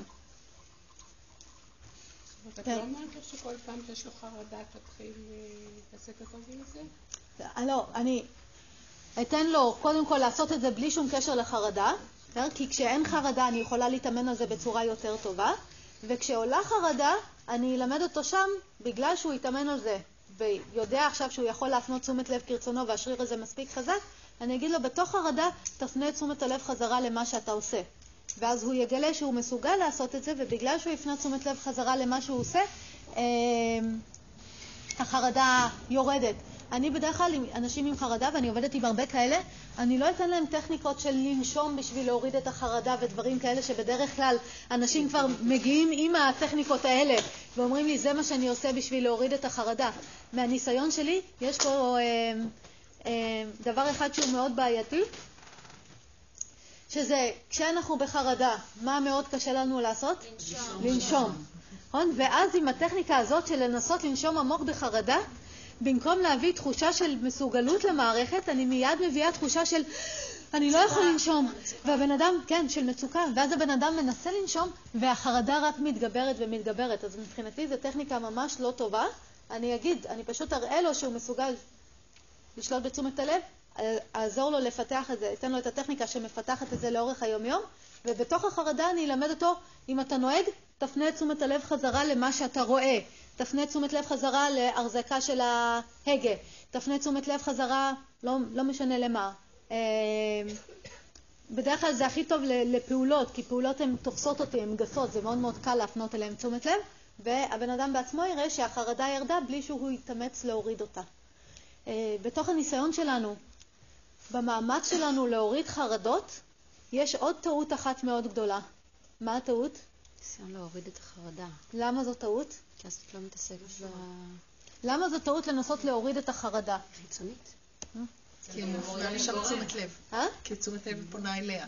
קודם כל, בשביל להוריד אותה, אני מפנה אליה תשומת לב, ואז היא תתגבר. אבל למה עוד זו טעות לנסות להוריד חרדה?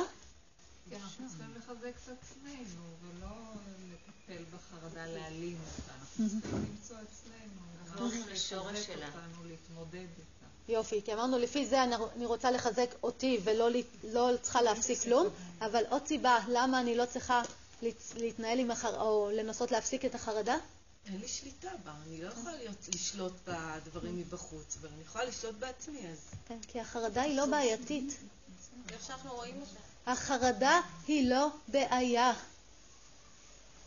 תחשבו, מה הדברים שאנחנו מנסים להפסיק בחיים שלנו? רק הדברים שאנחנו חושבים שהם בעיות, בעייתיים. אבל תתארו לכם שהיה לכם את הידע שחרדה ודיכאון וכעס וקנאה ובושה הם לא בעיות. הם בסך הכל מופעים. אז הניסיון שלנו להפסיק את כל הדברים האלה מושתת על זה שיש לנו ידע שגוי לגבי הטבע שלהם. אבל כשיש לי ידע נכון לגבי הטבע שלהם, אני מבינה שאני לא צריכה להפסיק שום דבר מהדברים האלה. אחר כך צריכה להמשיך לעשות את מה שאני רוצה לעשות. אבל את החלק הזה של השינוי של הידע, אנחנו נגיע בשלב יותר מאוחר לחקור. יש לי שאלה. כן. אני מתעסקת עם ילדים. איך אפשר את הטכניקות האלה להעביר לילדים? בבקשה, בואו נשמע. זה בדיוק הדבר נוסף שרצינו לחקור, אז למבוגרים זה ברור, נכון? לבן אדם מבוגר אני יכולה להגיד לו, תשב עם הנשימה או תשב עם איזשהו אובייקט. מה אני יכולה לעשות עם ילדים? מה מאפיין עבודה עם ילדים? משחק. יפה. זה חייב לבוא דרך, אפשר תנועה, זה חייב אבל לבוא דרך משחק. ואז בואו תחשבו על משחק שאני יכולה לעשות שיפתח אצל הילדים את, תשומת, את השליטה שלהם בתשומת הלב. פשוטים, אפשר משהו עם ידיים, לעשות איזשהו משחק עם ידיים, שאני מפגין בו איתי מסלם. אוקיי, אז אני יכולה לקחת דברים גסים, נכון? ודרכם, דברים שדורשים תשומת לב, כמו עבודה עם תנועות ונשימה, שאנחנו עושים למבוגרים, ודרך העבודה עם התנועות והנשימה זה יוצר תשומת לב. אבל אם אני רוצה לעבוד מהמקום שבו אני מראה לילד שיש לו את היכולת הישירה לשלוט בתשומת הלב. אני יכולה להביא לך מפה עד... יפה. אז אני אומרת, אני רוצה להראות לילד שיש לו את היכולת לשלוט בתשומת הלב, לעבוד את זה ברמה המעודנת. דמיון, ילדים אוהבים מאוד להיושר לדמיון. אפשר להראות להם שהם יכולים להעביר את תשומת הלב שלהם לדמות של הדמיינים. יש את המשחק הזה, hands, shoulder. משחק הזיכרון. משחקים עם הגוף. לידיים. כן, אבל שוב, זה כמו לעבוד עם אסדות. אני אומרת, איך אני עובדת כמו מדיטציה, אבל עם ילד. משחק הזיכרון. משחק הזיכרון מפתח זיכרון, לא מפתח... לא, אבל הוא רואה שהוא חייב להפנות תשומת לב כדי לזכור. כן. אם אני לא מפנה תשומת לב כדי לזכור, אז כדי לזכור מה יש לי על השולחן, אז אני לא אזכור. אז זה שאני לומדת כדי להשתמש בזה, זה כבר נותן לי את תחושת השליטה. אוקיי. אני מנסה להצליק אותו ותפקידו להישאר רציני, או לא לצחוק. אוקיי, מה זה ייתן? זה ייתן שהוא מתמקד במה שהוא מרגיש ולא ברעשים שבאים לו מבחוץ. יופי. זה ייתן תחושת שליטה בתגובות שלו. אוקיי, יופי. רעיון מאוד יפה, כן? תראו. בגלל שאני אומר לו לכדרר, הוא יישאר מרוכז בכדור או עם מתקה או עם כדורסל, אז כל התשומת לב שלו זה בתנועה עצמה, ואז כשאני מסתובב סביבו ומנסה לקחת לו, הוא ממשיך להיות מרוכז בכדור ולא...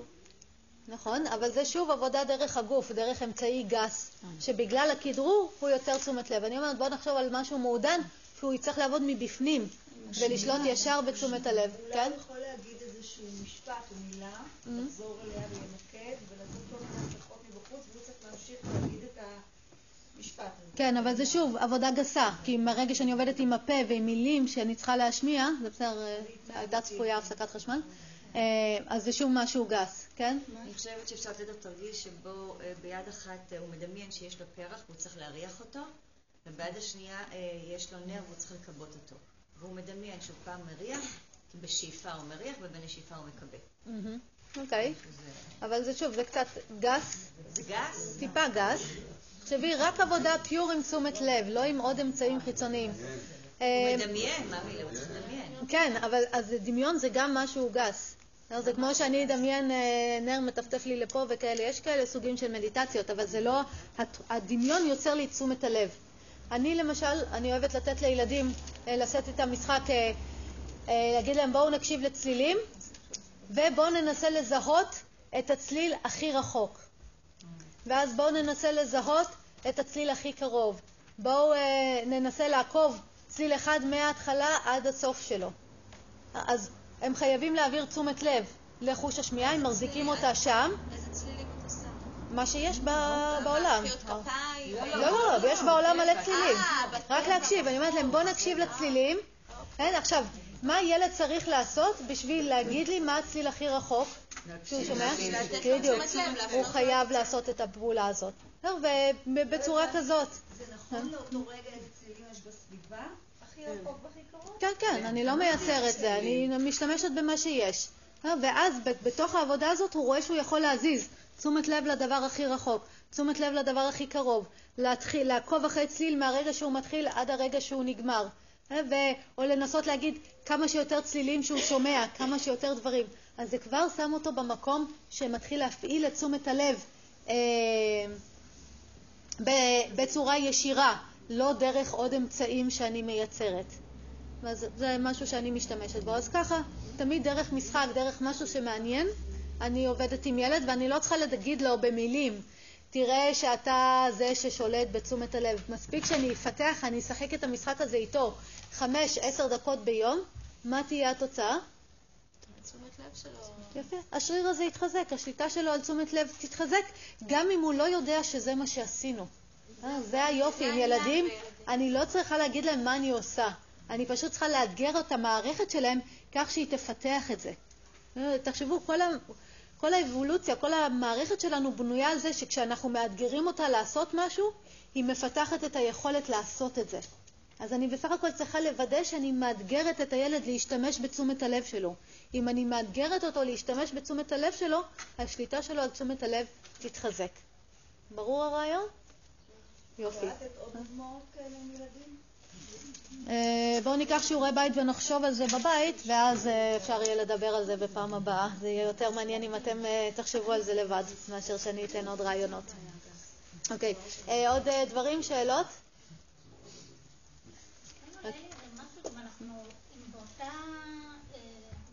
את אומרת לו לשים את הידיים על הרגליים וללחוץ גם משהו. אבל שוב, את עובדת דרך הגוף, את עובדת דרך אמצעי גס.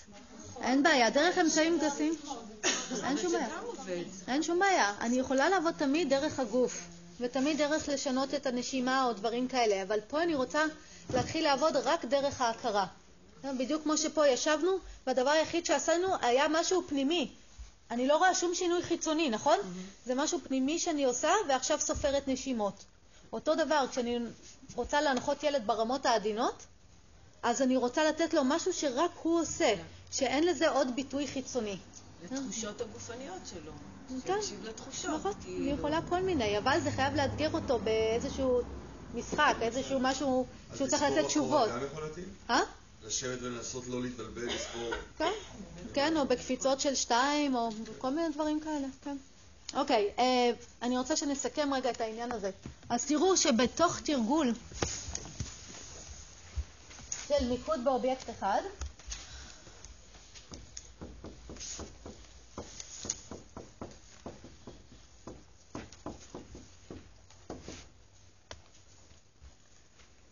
אני משיגה גם את היציבות שרציתי, גם את הניקיון ואת הבהירות שרציתי, וגם מתחילה אה, לפתח שליטה על המכשיר הזה.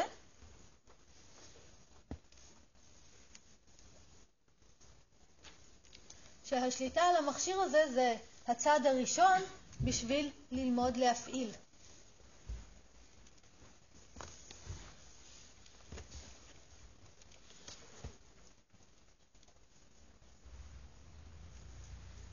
ובלי להתעסק בכלל עם הבעיות של הבן אדם,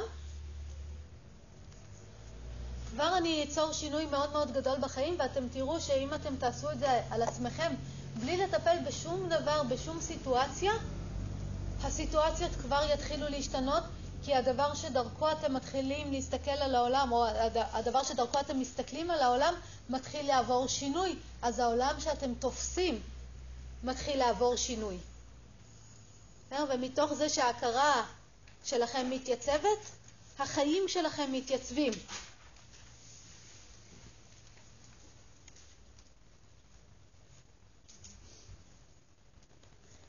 אז זה all in one, התרגול הזה.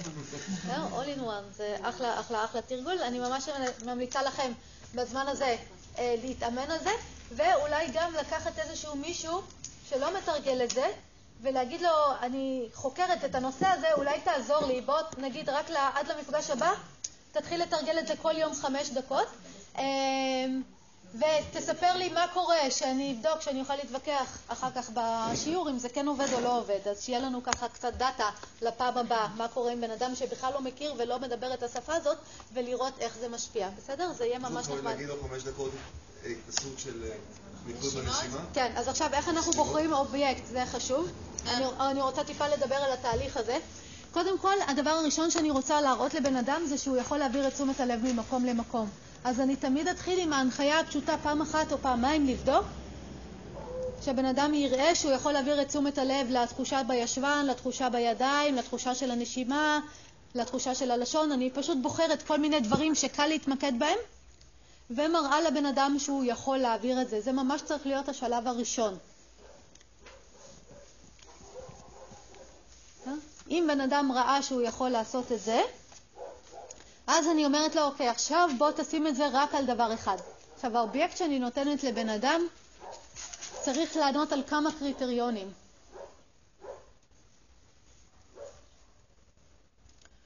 הוא חייב להיות כזה שניתן להתמקד בו.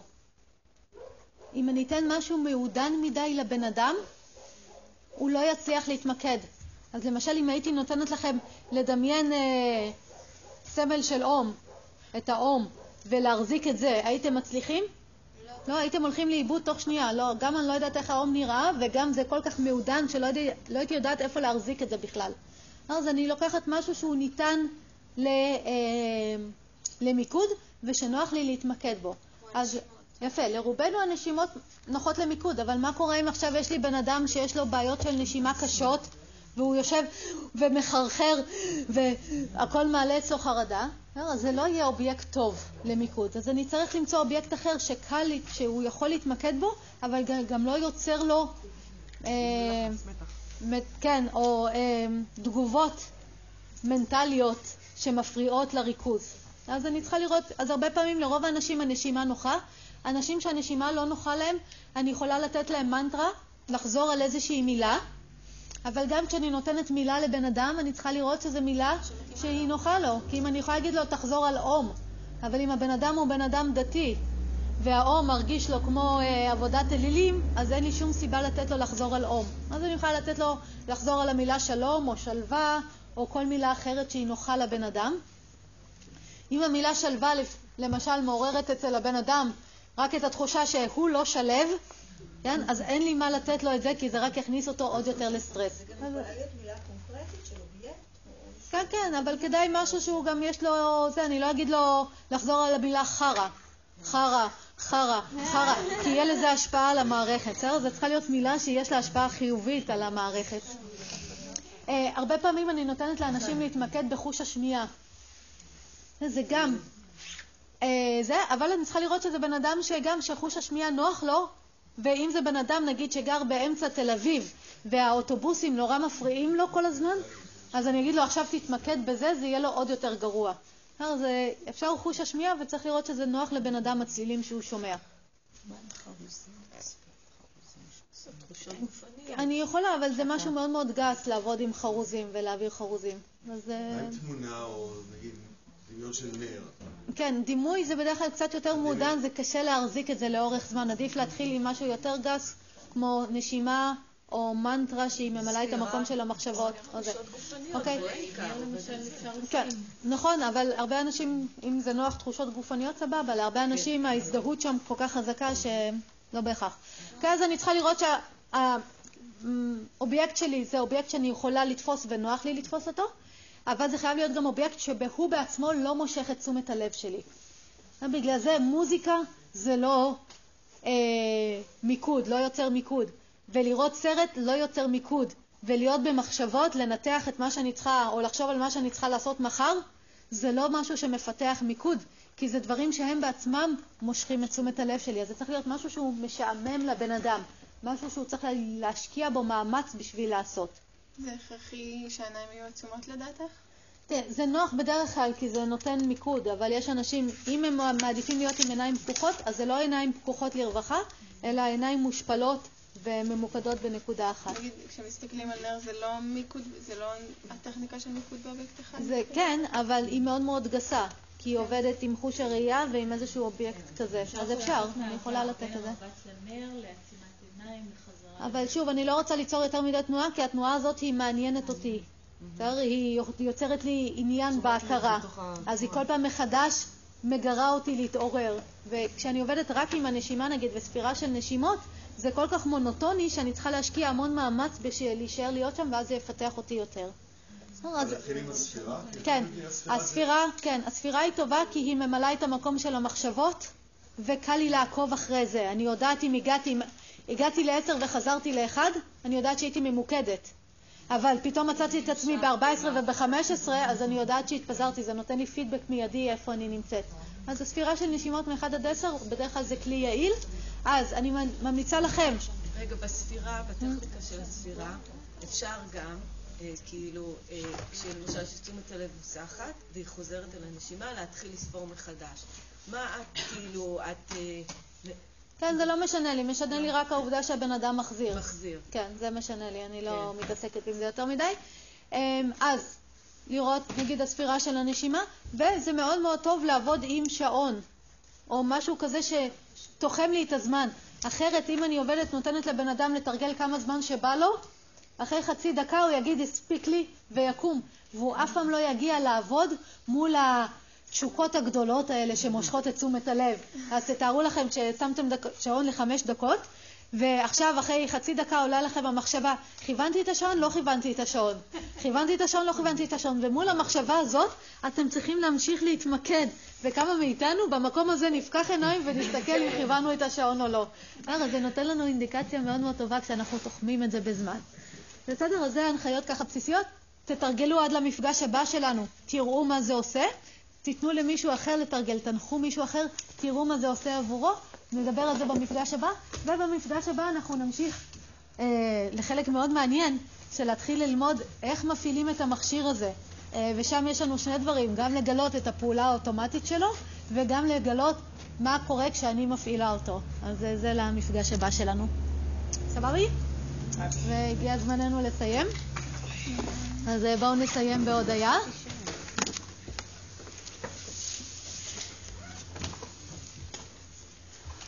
אז נעצום לרגע עיניים, נביא את תשומת הלב פנימה. נביא כפות ידיים אל בית החזה, נרקים סנטר. נודה על הזכות שניתנה לנו ללמוד ולתרגל יוגה בחיים האלה. לתוצאות הלימוד והתרגול נקדיש לטובת כל הברואים. נקווה לשחרורם ושחרורנו מסבל. שתהיה לנו שבת שלום. תודה רבה. תודה רבה.